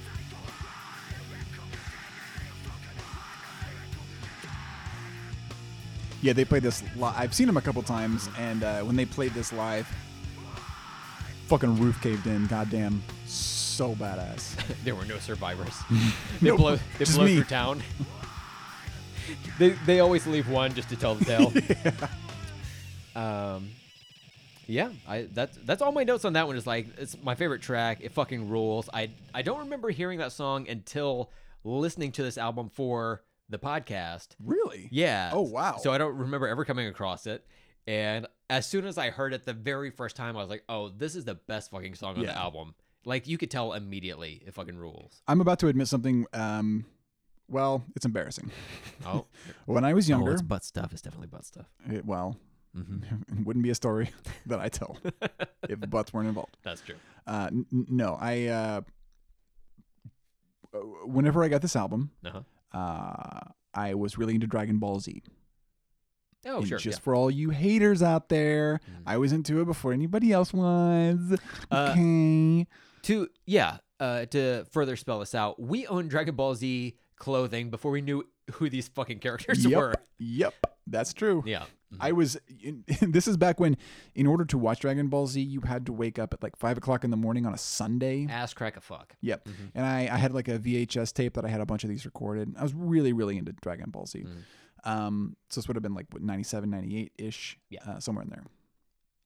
Um, that was the only way to see them was like crazy early that you couldn't, you couldn't get like the VHSs of them even like they didn't even have those. Uh, th- there was one store in town. Was it Gadzooks? I believe. I think it was Gadzooks. Could have been teasers. Could have been teasers. Yeah. Um, that had Dragon Ball shirts. Yeah. And yeah, that was like the was in the only mall, yeah. media that you could buy, at least in Tulsa, Oklahoma, at at this time. Uh-huh. Um, but I was super, super, super into Dragon Ball Z, and um, I thought that maybe if I like trained hard enough, maybe I could go Super Saiyan. Mhm. Okay, I, I thought it. I'm sorry. uh, so so when I was a kid, I used to listen to that song and to Seven Words uh, back to back, and I would uh, in my room like do Dragon Ball Z like punches and kicks and like try to do my power ups and stuff. And I would listen to that as loud as possible. And I would like put the chair underneath the doorknob so no one could walk in and see my fucking embarrassment thing that I was doing. And uh, would just like try to go like crazy in my room, like punching and kicking and uh, uh, really just being an absolute knob. Is that the thing that British say? British people say a knob? I think so. Yeah, Yeah. I was being a knob, I guess. All right. Twat. Yes, mm, yes, indeed. Uh, you think to Dragon Ball Z? Great impression. um, I will see your uh embarrassing story of Kung Fu Youth, okay, and I will uh maybe not raise but match you with this. here we go. I would do the same thing, Yeah. except instead of Deftones, I would when my my uh, it was like a latchkey kid, family wasn't home at the time. I would crank up the Mighty Morphin Power Rangers the movie soundtrack. And I did so much bullshit kung fu to Devo's uh what what is that what is that song? Uh Not even like the theme song or like Red Hot Chili Oh, Peppers. I mean that was part of it, but but that Devo song was my favorite one. Um it's like uh ev- what is it? It's not everybody dance now. That's a, a different thing. Uh Are you ready? Are you ready is the name of that song. You Ready? Yeah. Uh, I I got so fucking hyped for that, and then I heard that song like a few years ago. I was like, what the fuck? I don't even what would, what did I see in this particular song that I was like so full on the hype train for it? Oh, I'm I'm looking Are for you it trying to now. find- I'm. Mm-hmm. trying to find it. I I can't find it. That Uh, that movie was so much fun back in the day. I cannot imagine it would possibly hold up. That's so- great. That's amazing. Uh huh. Yours is worse than mine. no, they're both terrible. Oh, whoops. Uh, that's Oh not my it. God. Whoops. Oh, Forget you heard yeah. that. Fuck We're yeah. good at audio. Oh my god. Get fucked. Holy shit. I heard that is that Ron Wasserman? Ron Wasserman's very own Power Rangers Uh, the movie. Mm-hmm. It just says, oh, yes, composed by Ron Wasserman. Yes. who also composed the theme song for the 90s X-Men cartoon. Oh, really? Mhm. Oh, that's cool. Mhm, it That's is a cool. Banger. That's a banger of a song right there. You're goddamn right.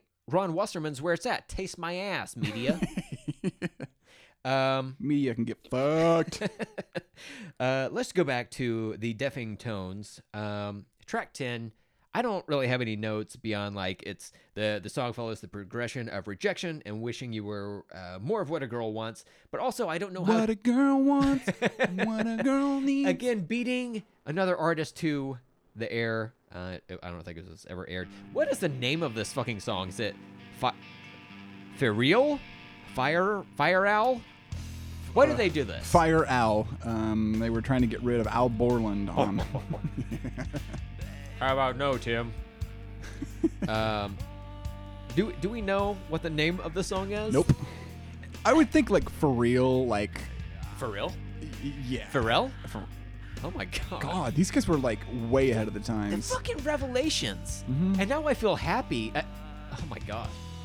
This isn't just the best Deftone album; it's the best album. Period. Little, little did we Full know. stop. See, this is why we have to take another close eye look at nu metal. We're discovering all kinds of shit here. Um, there was one time uh, before it got super popular. There was a uh, there's a chain uh, that rolls through Oklahoma called uh, Qdoba, and my wife and I we went there to get some food once, and uh, this was like a decade ago. And uh, we walked in there, and the guy behind the counter, he was like, "Hey, what can I get you guys?" I was like, "Uh, how do you pronounce the name of this place? He was like, uh, I don't know. and we are like, what? He's like, yeah, today's my first day. I was like, well, where did shit. where did you tell people you got a job? He's like, the Mexican food place. I was like, oh, okay, okay, I want to say something controversial. okay. N word incoming. Mm, I think that Qdoba is better than uh, Chipotle. I said it. yeah. I said it.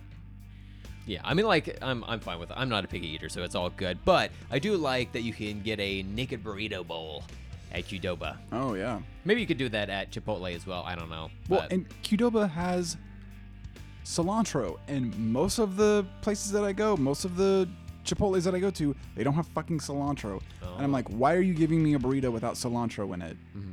Get fucked. Hashtag get fucked. That's what I tell them every time. Hashtag.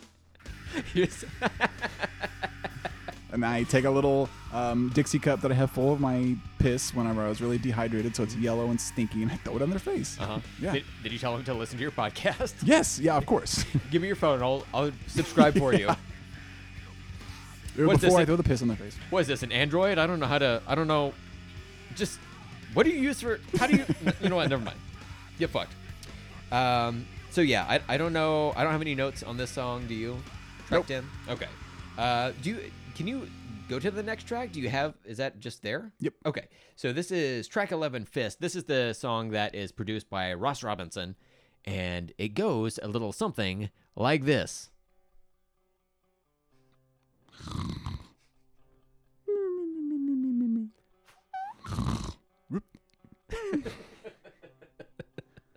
honk shoe, honk shoe, honk shoe. Like, there's nothing about this that screams Ross Robinson, right? That, like, to your mind. No. I didn't know it was Ross Robinson produced until you told me. Yeah. So, uh, what if you uh, scrub forward a, a little bit? Got better. Nah. That's one minute 19 into it. Okay. Oh my God! What is that? The bees are back. the bees!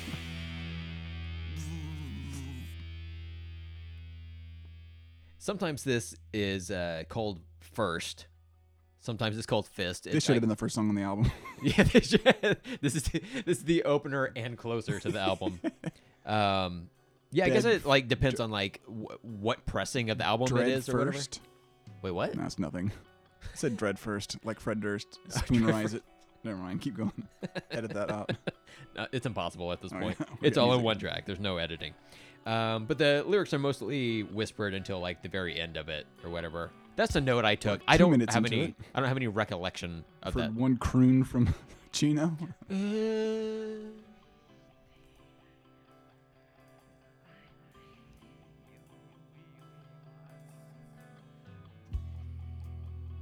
Hey, you want to go get some McDonald's?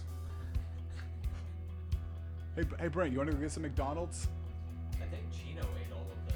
God, he's he ate the whole McDonald's. He's singing from the freezer.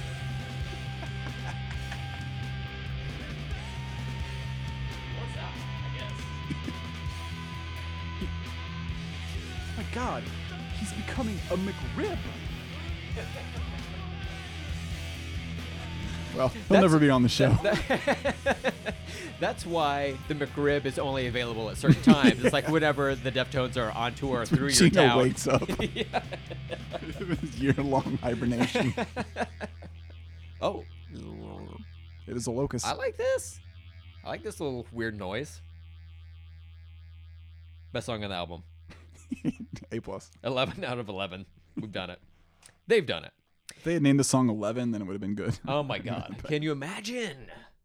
That would have been You know what? You know what? They named this song first and it's the last song? Yeah. I don't know how I feel about it. I'm going to have to have a, a sit. Eat my asshole dip and cum. Um so that was Deftones Adrenaline. Again, not every track, but um you can listen to it yourself. Uh it's available on the NuDis Colony Spotify playlist. Go check that out. It's going to be in the show notes. Check it out. Um, tell your friends or don't. I don't know. This is like a weird album to kind of recommend, but there's some good songs. Weird album. Weird album, yes. Um, If Weird Album Here we go. If Weird Al covered the Deftones, I think it would go a little something like this. Dare to be stupid. That's not a Transformers movie. I know. That's weird. Really weird. I remember watching that movie a while. Uh, it was like a Yesterday. holy shit. It was like two, 20 years ago. Jesus fuck. Uh, and I was like, is this Weird Al's Dare to Be Stupid in the middle of this like action scene? And it was. Dare to be stupid. It was weird. Yeah. Al. Um, and that's where he got his name from. He he used to just be It's a good movie though. uh, Weird Al Borland, uh, Yankovic, but Uh, it got changed. Uh, I need to go back and rewatch it. I've not not seen it quite. I don't think so, time. Chino. We don't have the McRib. We told you this is Burger King. Please leave. He ate Al Borland. Wes Borland's brother. Uh, well, you know what? Uh, let's wrap it up here. So you can follow us on Twitter and Instagram at nudispod. You can email us, nudispod at gmail.com. Again, there's no T in the name of the show. You're looking at your device right now. You can see how it's spelled. I'm sorry. It's just, it's, you figure it out. This, You piece of shit. this is on you guys at this point. yeah. I don't care. Um, the uh, the the links to the social media accounts are in the show notes. I can't figure out how to do that for the Gmail account. It's you know you know how to use email. You figure it out. It's hard for me. Um, like I said, check out the NuDis Colony. Spotify playlist. uh, the the link is in the show notes for the the Spotify playlist. So check that out. We update that each uh, uh, pay period uh, with the the next album that we're going to talk about. Speaking of which, uh, on the next episode of NuDis Colony, we're going back to the Cornwell. hmm For on the next episode, we shall discuss Korn's sophomore effort. Life is peachy. hmm What bold new territory will this band from California blaze forward? I was thinking about it, and there's actually some like new shit that nu metal will be known for ushering in Yeah. uh, with this album. I was like, damn, they done did it again a couple They times did over. it. And if you think there's not going to be a cameo appearance by one Mr. Chino McRib Moreno Oh, on Life is Peachy, you're out of your goddamn mind. man. And what a song that is. Yeah. I, yeah, there's a lot of really fucking good songs on that album. To my knowledge, to my recollection. You said you've been listening to it recently, right? Oh, yeah. Mm-hmm. Listen to it today. Good. Oh my god. He's not That fucking wicked around. song. Fucking hell. Mm-hmm. Yeah. Mm. Hell yeah, dude. um, but uh, yeah. So that's. What would you rate this album? Oh yeah, yeah, yeah, yeah. we should probably like do that, right? I don't know. Are we suppo- are we supposed to? Should we have been like rating these albums? How about this? How about this? Okay. So we've got these first three bands, right? Before we start repeating bands Mm-hmm. with uh, Korn on the next one, how would you stack these three albums? So Korn's self-titled, Ooh. Lemonade and Brownies by Sugar Ray, and then Adrenaline by Deftones. Oof. Oof. Mm-hmm. I think it's going to go in release order. Korn, Sugar Ray. Korn, Sugar Ray, Deftones. Deftones. which is weird to say. Okay. Um. Now, uh, if we're going by album cover, Uh, I think you're going to think you're to know the answer to this one. Mm. It's definitely Adrenaline. of course, it's Lemonade and Brownies. of course, yeah, that's got to be number one. What's number two though? Are you going with the booger sucker, or are you going with the pedophilistic? Uh, I think I have to go with Booger Sucker. It'd be really weird if I went with the legally- pedophile one first. if you like double down and you were like, um, I'm going with the creepy ass claw man over the tiny little girl on a swing set. Um, yeah, okay, Yeah. that was worth it. Yeah, Yeah. 100%. Yeah, I think we're in agreement. I keep it 100. So this was this episode. This is a better version of the last episode that we recorded. Just take our word for it. Uh, no one listens to this. No one cares. But uh, just take our word for it. And then after we are done with this bullshit, uh, stick around if you'd like and hear us talk about some nerd shit. I know. Look, I know people think just because we talk about nu metal on a podcast, we're fucking cool. These guys got to be the coolest. These guys got to be the coolest, and you're right. Yeah. Because we're gonna be talking about Star Wars. We're gonna be talking about uh, collector shit. So brace for impact on that. What's cooler than liking Disney properties? Nothing. Liking all the Disney properties. Yeah. Take my money. All right. Well, that will do it for uh, this portion of this episode. So until next time, I'm Brent. I'm Ross. Get fucked. Say what, say what? Say what, say what? Say what, say what? Say what? Man, I feel like we uh, need to add more stuff in here, but I don't. What do you want to talk about? Do you uh, do you Oh, you know what? listen to Doughboys? I did, of course. And they mentioned Limp Bizkit on there. I know Like they we- did. Yeah. and Deftones. and Deftones. That's Yeah. right. That's right. Damn. Yeah, There's there's a lot of crossover. Wiger's sticking up for the nu metal. Mm-hmm. Salute, Mitch. You're on my shit list.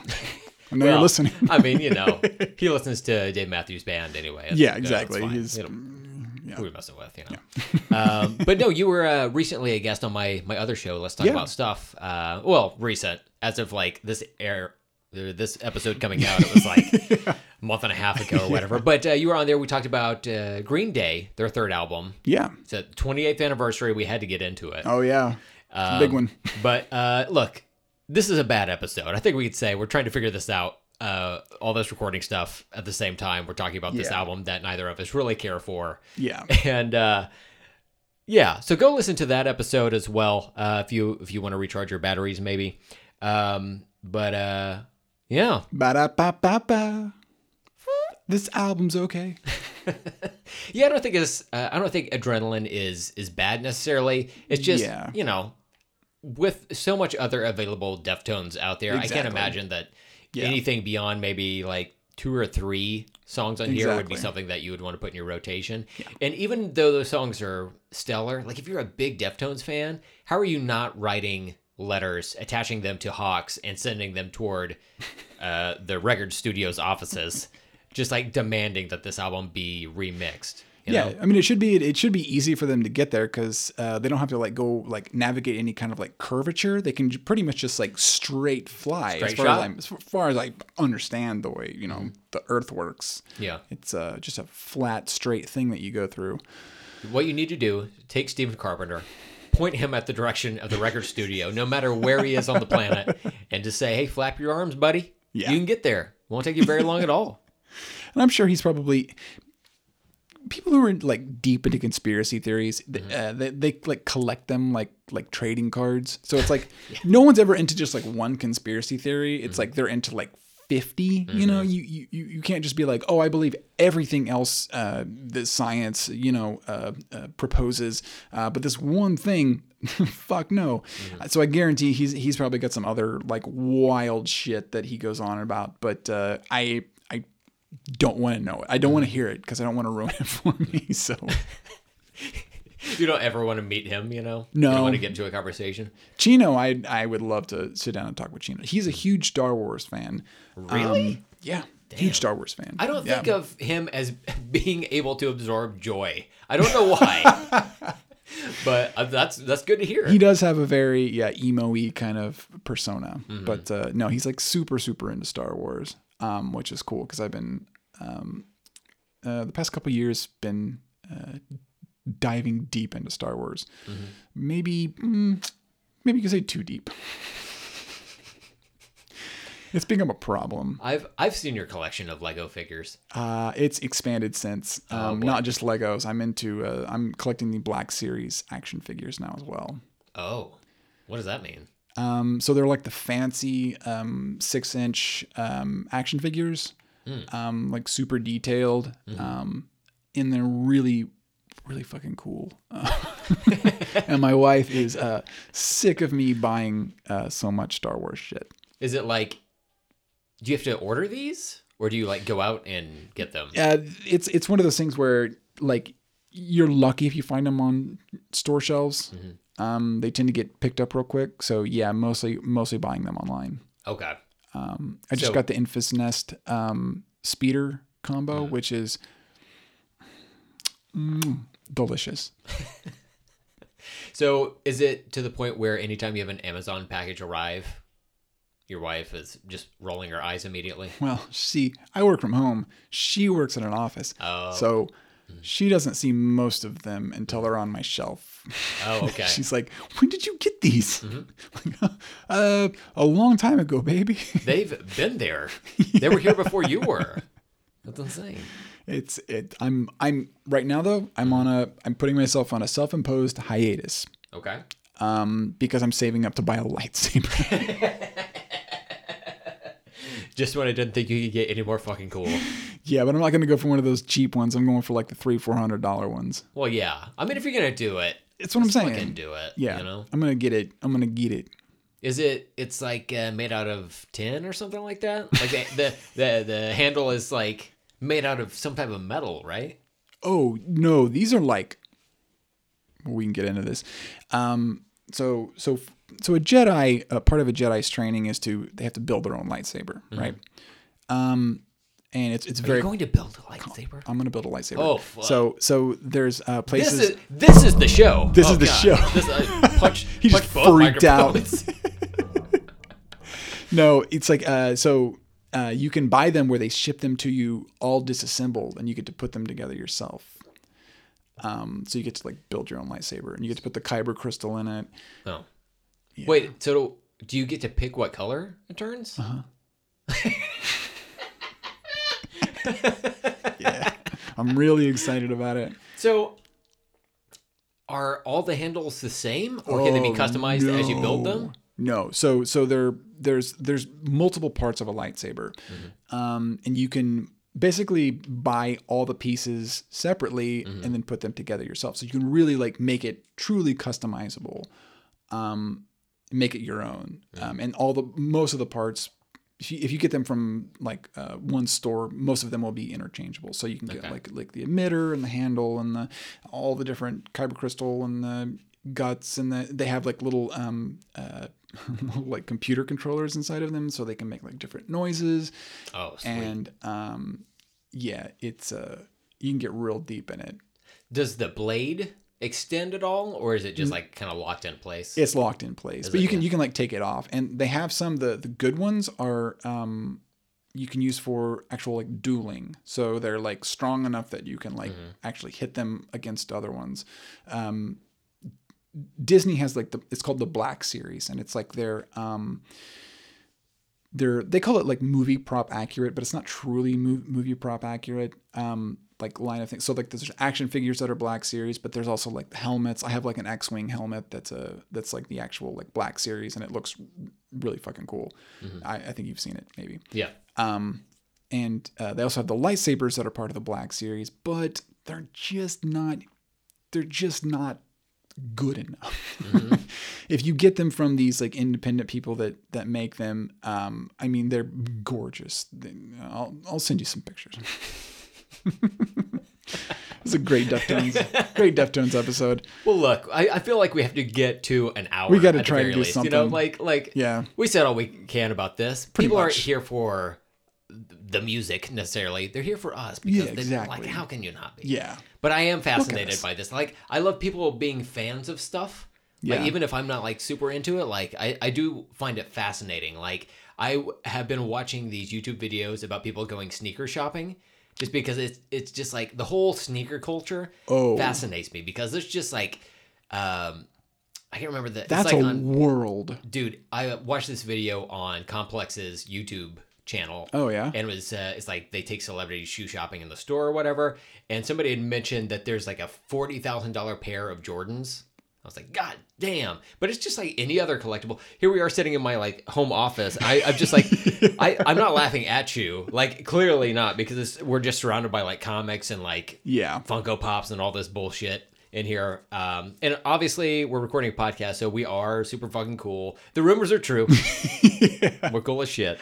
I think you and I both have the thing where when we get into something, we we like get into it. Mm-hmm. Like like I don't I'm a casual fan of some things, but like whenever I get into something, I like that's my mind is consumed by it. Like I'm literally reading like multiple Star Wars novels right now. Um, of course, all the TV shows and, and movies and such. Uh, but my my wife, you know, she's we've been together for about five years or so, and um, she's always known me to be like a comic book nerd. But like my my comic fandom has eh, sort of waned a little bit. I, I still read a shitload of comics, Bruce but I'm not like hey, there you go. but I'm not like uh, I'm not like as rabid as I was, you know, like years ago. Whenever uh, I considered kind of like the peak with like Bendis and everybody was, you know, at Marvel and Geoff Johns was at DC. That's when you know I was buying and reading. That my life was consumed by that. So my wife hasn't known my like. I really haven't had like a, a serious addiction to something since I've mm-hmm. I've been with her, and she's now seeing how deep my my obsession can get with something if I really truly get into it. Mm-hmm. And she's like, "You have problems." Well, your wife isn't into like stuff necessarily, right? she's very yeah, no, she's very like minimalist, yeah. and I'm a hoarder. You're, you, you, I, I see Not what you're saying. hoarder, yeah, yeah. but- your your home is very clean. I've been there. yeah, it, it's so more not- like I uh, I just want to. I have a collector in me, and I want Mm-hmm. to collect things and have them and display them and make them look pretty and. Mm-hmm. Um, n- never let it go. well, it's that dopamine hit that you Yeah. get from like collecting stuff, She- right? she's like, "You're gonna throw these Lego boxes away, right?" And I'm like, "No." Why? So like in my garage, there's like literally a wall that's just floor to ceiling Lego boxes. oh, really? Yeah. Yeah. Because I don't want to throw the boxes away. Well, you don't have to. I'm not going to. I won't do it. and I'm like, I'm like, babe, do you you realize that like with the box, this thing is worth like so much more money. Like I can literally like, make make a profit off of these. She's like, well, are you gonna sell them? Like, no, fuck off. I'm not gonna sell them. I'm just saying I could. You're like, you would dare say that to me? You throw your scarf over your shoulder.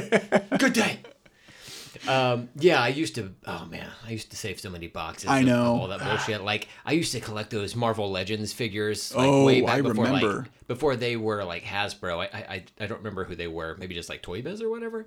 But they had the plastic that was like clamshell steel. Yeah. And you were like forced to cut them open if you wanted the the like figure inside. Yeah. But eventually, I uh, I got all the way out of that. But Did I you did- sell all of them? uh, yeah. Oh, wow. Yeah, I kept uh, maybe a couple of them. You had I a think eventually- lot. dude. I had like one of these whole bookshelves. Yeah. was filled with Marvel Legends figures. Yeah. and then at a certain point, I was like, I don't want to keep up with this. And the cat keeps eating Wolverine's claws. It's a lot. Yeah, that's Mm-hmm. that's the thing with the Black Series. Is like it's it's a big collector's thing. So Mm-hmm. like the- the ones that you want are always like impossible to find Mm-hmm. and like people buy them up and scalp them and like I really want the original Boba Fett, but it's like 50 bucks. I'm like I cannot justify that. I really want it, but Mm-hmm. I'm not going to I'm not going to spend 50 bucks. Now, if I see it for like 30, I'm going to buy that shit lickety split, but Mm-hmm. yeah. I finally got my Darth Revan, which was my my uh, my kind of my white whale, Yeah, and uh, managed to get a Darth Revan. So I'm um, really happy about that. that was cool. You showed Yeah. me about it, and you told me of him. Yeah, You told his tale, and I was intrigued by it. told it. the tale of Darth Revan. Have you been watching Book of Boba Fett? Oh yeah, Did you watch the course. the finale that came out today? yeah. I woke up at like 3 a.m. and I was like, well, I guess it's boba time. So I- I Yeah. turned it on. Not a fan? No, No. of the entire series or just the finale? I really liked the Mandalorian episodes. Oh the my Din. Djarin ones. Those were incredible. Mm-hmm. Um, if you had told me like 20 years ago, because I was a, I was a Boba Fett fan from like way way way back in the day. Mm-hmm. That was the Loved first time. I ever saw Boba Fett was at your house as a toy. Yeah, It's not like he was there like eating Cheerios or whatever, but like uh, it was the toy. yeah. I I, I loved Boba Fett back in the day. Yeah. Um, and uh, uh, and Robert Rodriguez is was phenomenal director. Mm-hmm. He did Desperado, which is one of my favorite movies of all time. Spy Kids 1 and 2. Yeah, I, I mm, fine if you like Spy Kids, cool. Desperado, um, Dusk Till Dawn, um, Shark Boy and Lava Girl. Sin, don't even. Sin City, you know. but yeah. um, like if you had told me 20 years ago, hey, the director of Desperado is going to do a Boba Fett show, my mind would have splattered on every corner of the room. Mm-hmm. Um, but don't know what happened, but my God, he lost whatever magic he had because it, it's how do you fuck this up? Yeah. it's it looks like, and no offense to Power Rangers, but it looks like a really cheap Power Rangers episode. It, it is funny those uh, those uh, like mod, mod speeder bike- bikes that were like color coordinated. I was like, okay, I like I like this color coordination. Yeah. But the uh, the chase through the city Oh my- was so lackluster to me. You could have run. Fa- I mean, Yeah, it was very slow, but also the bikes didn't really move off of that like vertical axis at all. Like it didn't tilt when they went around corners or anything. you know? yeah, and they're leaning like it's like flying like 90 miles an hour, and they're like, and it's, it's somebody's like lightly jogging beside them. Yeah. My God, it was. Ugh, I am so disappointed in that in that show. Um, I don't know what happened because you know both season one and season two of Mandalorian are mm, perfect. Yeah. perfect. Love them. Um, that's kind of what reignited my my passion for Star Wars. I've always been into Star Wars, but um, with the Disney trilogy, eh, I could go on for a long time about this. I actually have changed my mind a lot about the Last Jedi. I actually, I actually dig the Last Jedi quite a bit. Oh yeah, I thought that was. It's weird because literally every person is different. Like some Yeah. people love it, some people hate it. Yeah. But it's like that's it. There's no like in between. Right. Yeah. and it's it's it's gorgeous. It's I think it, as far as just like the way it looks, it is the best looking next to Empire Strikes Back. Um, it, it is it is a gorgeous movie. I got problems with with some of the directions and choices that they make, but that's a whole other thing. But um, Too many Asians. yeah, ooh, ouch. Tico Rose, we hardly knew ye. Rose Tico. Rose Tico, sorry. Yeah. Put Um, some respect on it. uh, uh, but but then Mandalorian was like, oh my god, this is my Star Wars. This is like what I love about Star Wars. This is like this is everything for me, and it just totally like reignited my passion. And that's when I've gotten it. I got into the Legos, and then started getting into the action figures, and uh, started reading all the books again. Um, and then uh, you know Boba Fett, I'm like, oh fuck yes, Boba Fett is gonna be a show about Boba Fett, and Robert Rodriguez is directing it. Holy shit, he's gonna be a crime lord. How can you go wrong? Well, they fucking found a way because Hold my wine cooler. Jesus Yeah. Christ. Those those first four and oh, Thundercat's in it too, right, yeah. But it still fucking sucks. Those first four episodes are just boring as shit. Oh my Like it's weird too because they're like trying to tell a, a tale with flashbacks, but we've already we already know like where he ends up. Yeah. You know? And there's not that shocking of a reveal. And look, this this came out uh, as of this episode's airing. This came out like a, a month ago or whatever, but it, it came out today as we're recording this. Right. But um, the the reveal about the um, uh, who killed the his like uh, adoptive family or, or whoever it was. oh right, what am I trying to say? I don't know a lot of these like the Tusken Raiders. Tusken Raiders. Thank Yeah.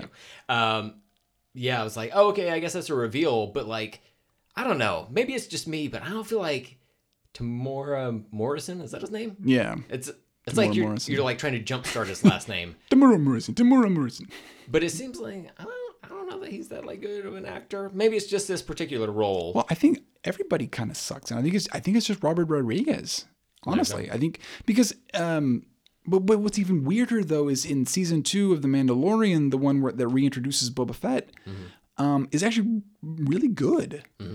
And like like it's the scary like cunning badass Boba Fett that you want to see, and then so I'm like, okay, cool. This show's gonna go more into like how badass he is because he's mm-hmm. supposed to be like the most feared, respected bounty hunter in the galaxy, and mm. he comes off in this show like the dumbest person.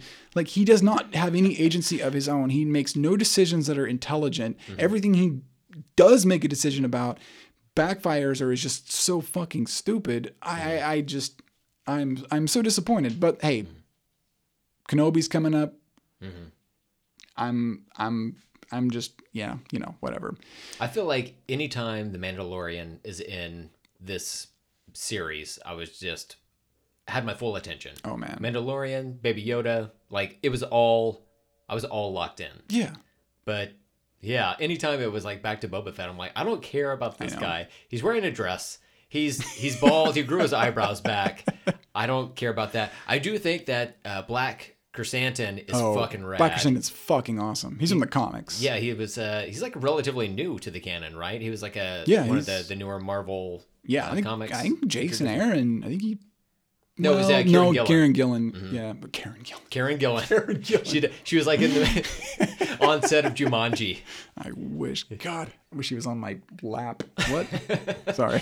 but uh, but yeah, they they introduced him there, and then um, the uh, the the gunslinger guy, Cad uh, Oh, Cad Bane. Cad Bane, yeah. Yeah, he's from uh, the uh, Clone Wars TV show. Oh my god, He's dude, he looks so fucking awesome. I awesome. know they did a great job on him. I like Star Wars the best when it's like they lean into the western of it all. Yeah, That's my favorite version of Star Wars. that's why I think Kenobi is going to be really good because it, in theory, should take place all on Tatooine. You know, him like watching over Luke as Luke grows up. Um, and I mean, you know, it's fucking uh, what's Ewan his McGregor? name? Ewan McGregor. Mm-hmm. And Ewan McGregor's a phenomenal actor. I'm I'm I'm 100% there for it. I'm pretty sure they're gonna have uh, Darth Maul show up, even though you know he got cut in half, but he he, he survived. He got better. it's Star Wars. Mm-hmm. Um, He was in Solo. yeah. Mhm. He answered the phone. yeah. It lit up his lightsaber. Yep. Mm-hmm. Yeah, I'm I'm I'm I'm ready for that. So I'm I'm ready for like a Kenobi Maul showdown with Duel of the Fates playing in the background. I'm hard thinking about it. When is Kenobi supposed to come out? Is that later this year or is that Um, next year? I think it's like I don't think they have like a for sure date, but people are saying like uh, they're thinking like May, like May the fourth. May the fourth be with you. Uh, oh, I get it now. yeah. So that's the great. yeah. But hopefully, hopefully we find out when that's coming soon because I'm Mm-hmm. I'm I'm ready for it. Yeah, me too. Mando season three, hell yeah. Boba Fett, season three. Just skip two, go right to three. Just just Answer all the questions. You know what I'd like to see is a is a is a Boba Fett prequel. Like um get the get the kid who played uh, Boba Fett in like the prequels. Dan, uh, Daniel Logan, I think his name is. Um, get him to play like a like a teenage or I don't know how he probably maybe is in his twenties at this point probably. Um, that era, but like a prime era Boba Fett, and don't let Robert Rodriguez get near it. like like I, I understand like I've been really into like movie making and like behind the scenes processes and stuff. I've always I've always loved that. Star Wars has been a big part of that because the filming of Star Wars they documented a lot of it. So um, you got to see a lot of the behind the scenes how they did the special effects and there was all kinds of stuff that you could watch uh, back. They'd have like TV specials that were like, hey, here's how they did you know here's how they recorded Empire Strikes Back, you know, and that got me really into filmmaking. So I've always loved the behind the scenes of filmmaking, and um, I've you know had a you know sincere appreciation for how difficult it is, and how just just the fact that something can can come from an idea to actually being on screen is an unbelievable process. Like how difficult it is, and how many things can go wrong even with you get all the right people on it um, uh, things can just not work for for whatever reason Yeah, the fact that any movie that you like is ever good is unreal yeah. how the, many people are involved in it the yeah. odds are against you. you yeah know? it's crazy all that being said i think i could have done a better job at directing this than robert rodriguez seriously Yeah, yeah. Maybe maybe uh, he had food poisoning or something the entire time. I, I don't know. six months for, for almost constantly. Uh, but man, those uh, that Bryce Dallas Howard episode, she, yeah, she fucking killed it. killed it She was just like, uh, let me flex nuts real quick, and she just like went through the whole thing. She did those like long, like walking scenes with Mando and everything. Oh my god, she's it did was such a great job. Mm. Yeah, yeah. She yeah has blown me, especially this. Like her early episodes were like good, like when she did like she was on like Mando season one, Mm-hmm. but what where she is now, holy shit, she is a a. I mean, dad's you know an amazing director too. Has directed some incredible movies, so Mm-hmm. Solo. it's in the it's in the blood. Mm-hmm. Yeah. Oof. Finally, I would like to see the the Lord and Miller cut of that because Oh my God, apparently yeah. they had like ninety percent of the movie shot. I would love to see what they came up with. Oh, me too, uh, yeah. never happened. damn, that sucks. Yeah, I know. I bet it was a lot more fun. Oh, for sure. The the few ep- there are the few scenes that you can that are like confirmed Lord and Miller are the the more fun like energetic scenes. Um, but uh, yeah, we'll never see it. Uh, well, they have their hands busy with Spider Verse, and that's I just need them to do that. Hats And off. Just just keep that going. That might be the best Spider-Man movie ever. Potentially, yeah. I mean, There's some tough contenders out there, you know. yeah. Uh, I'm still trying to figure out what my favorite Justice League movie is. I mean, like the the jury's out on that one. You gotta watch the Snyder Cut. On the next episode of NuDis Colony, the Snyder Cut comes forth. it is like the nu metal of comic book movies. N-D-C. Fantastic. Uh, bye.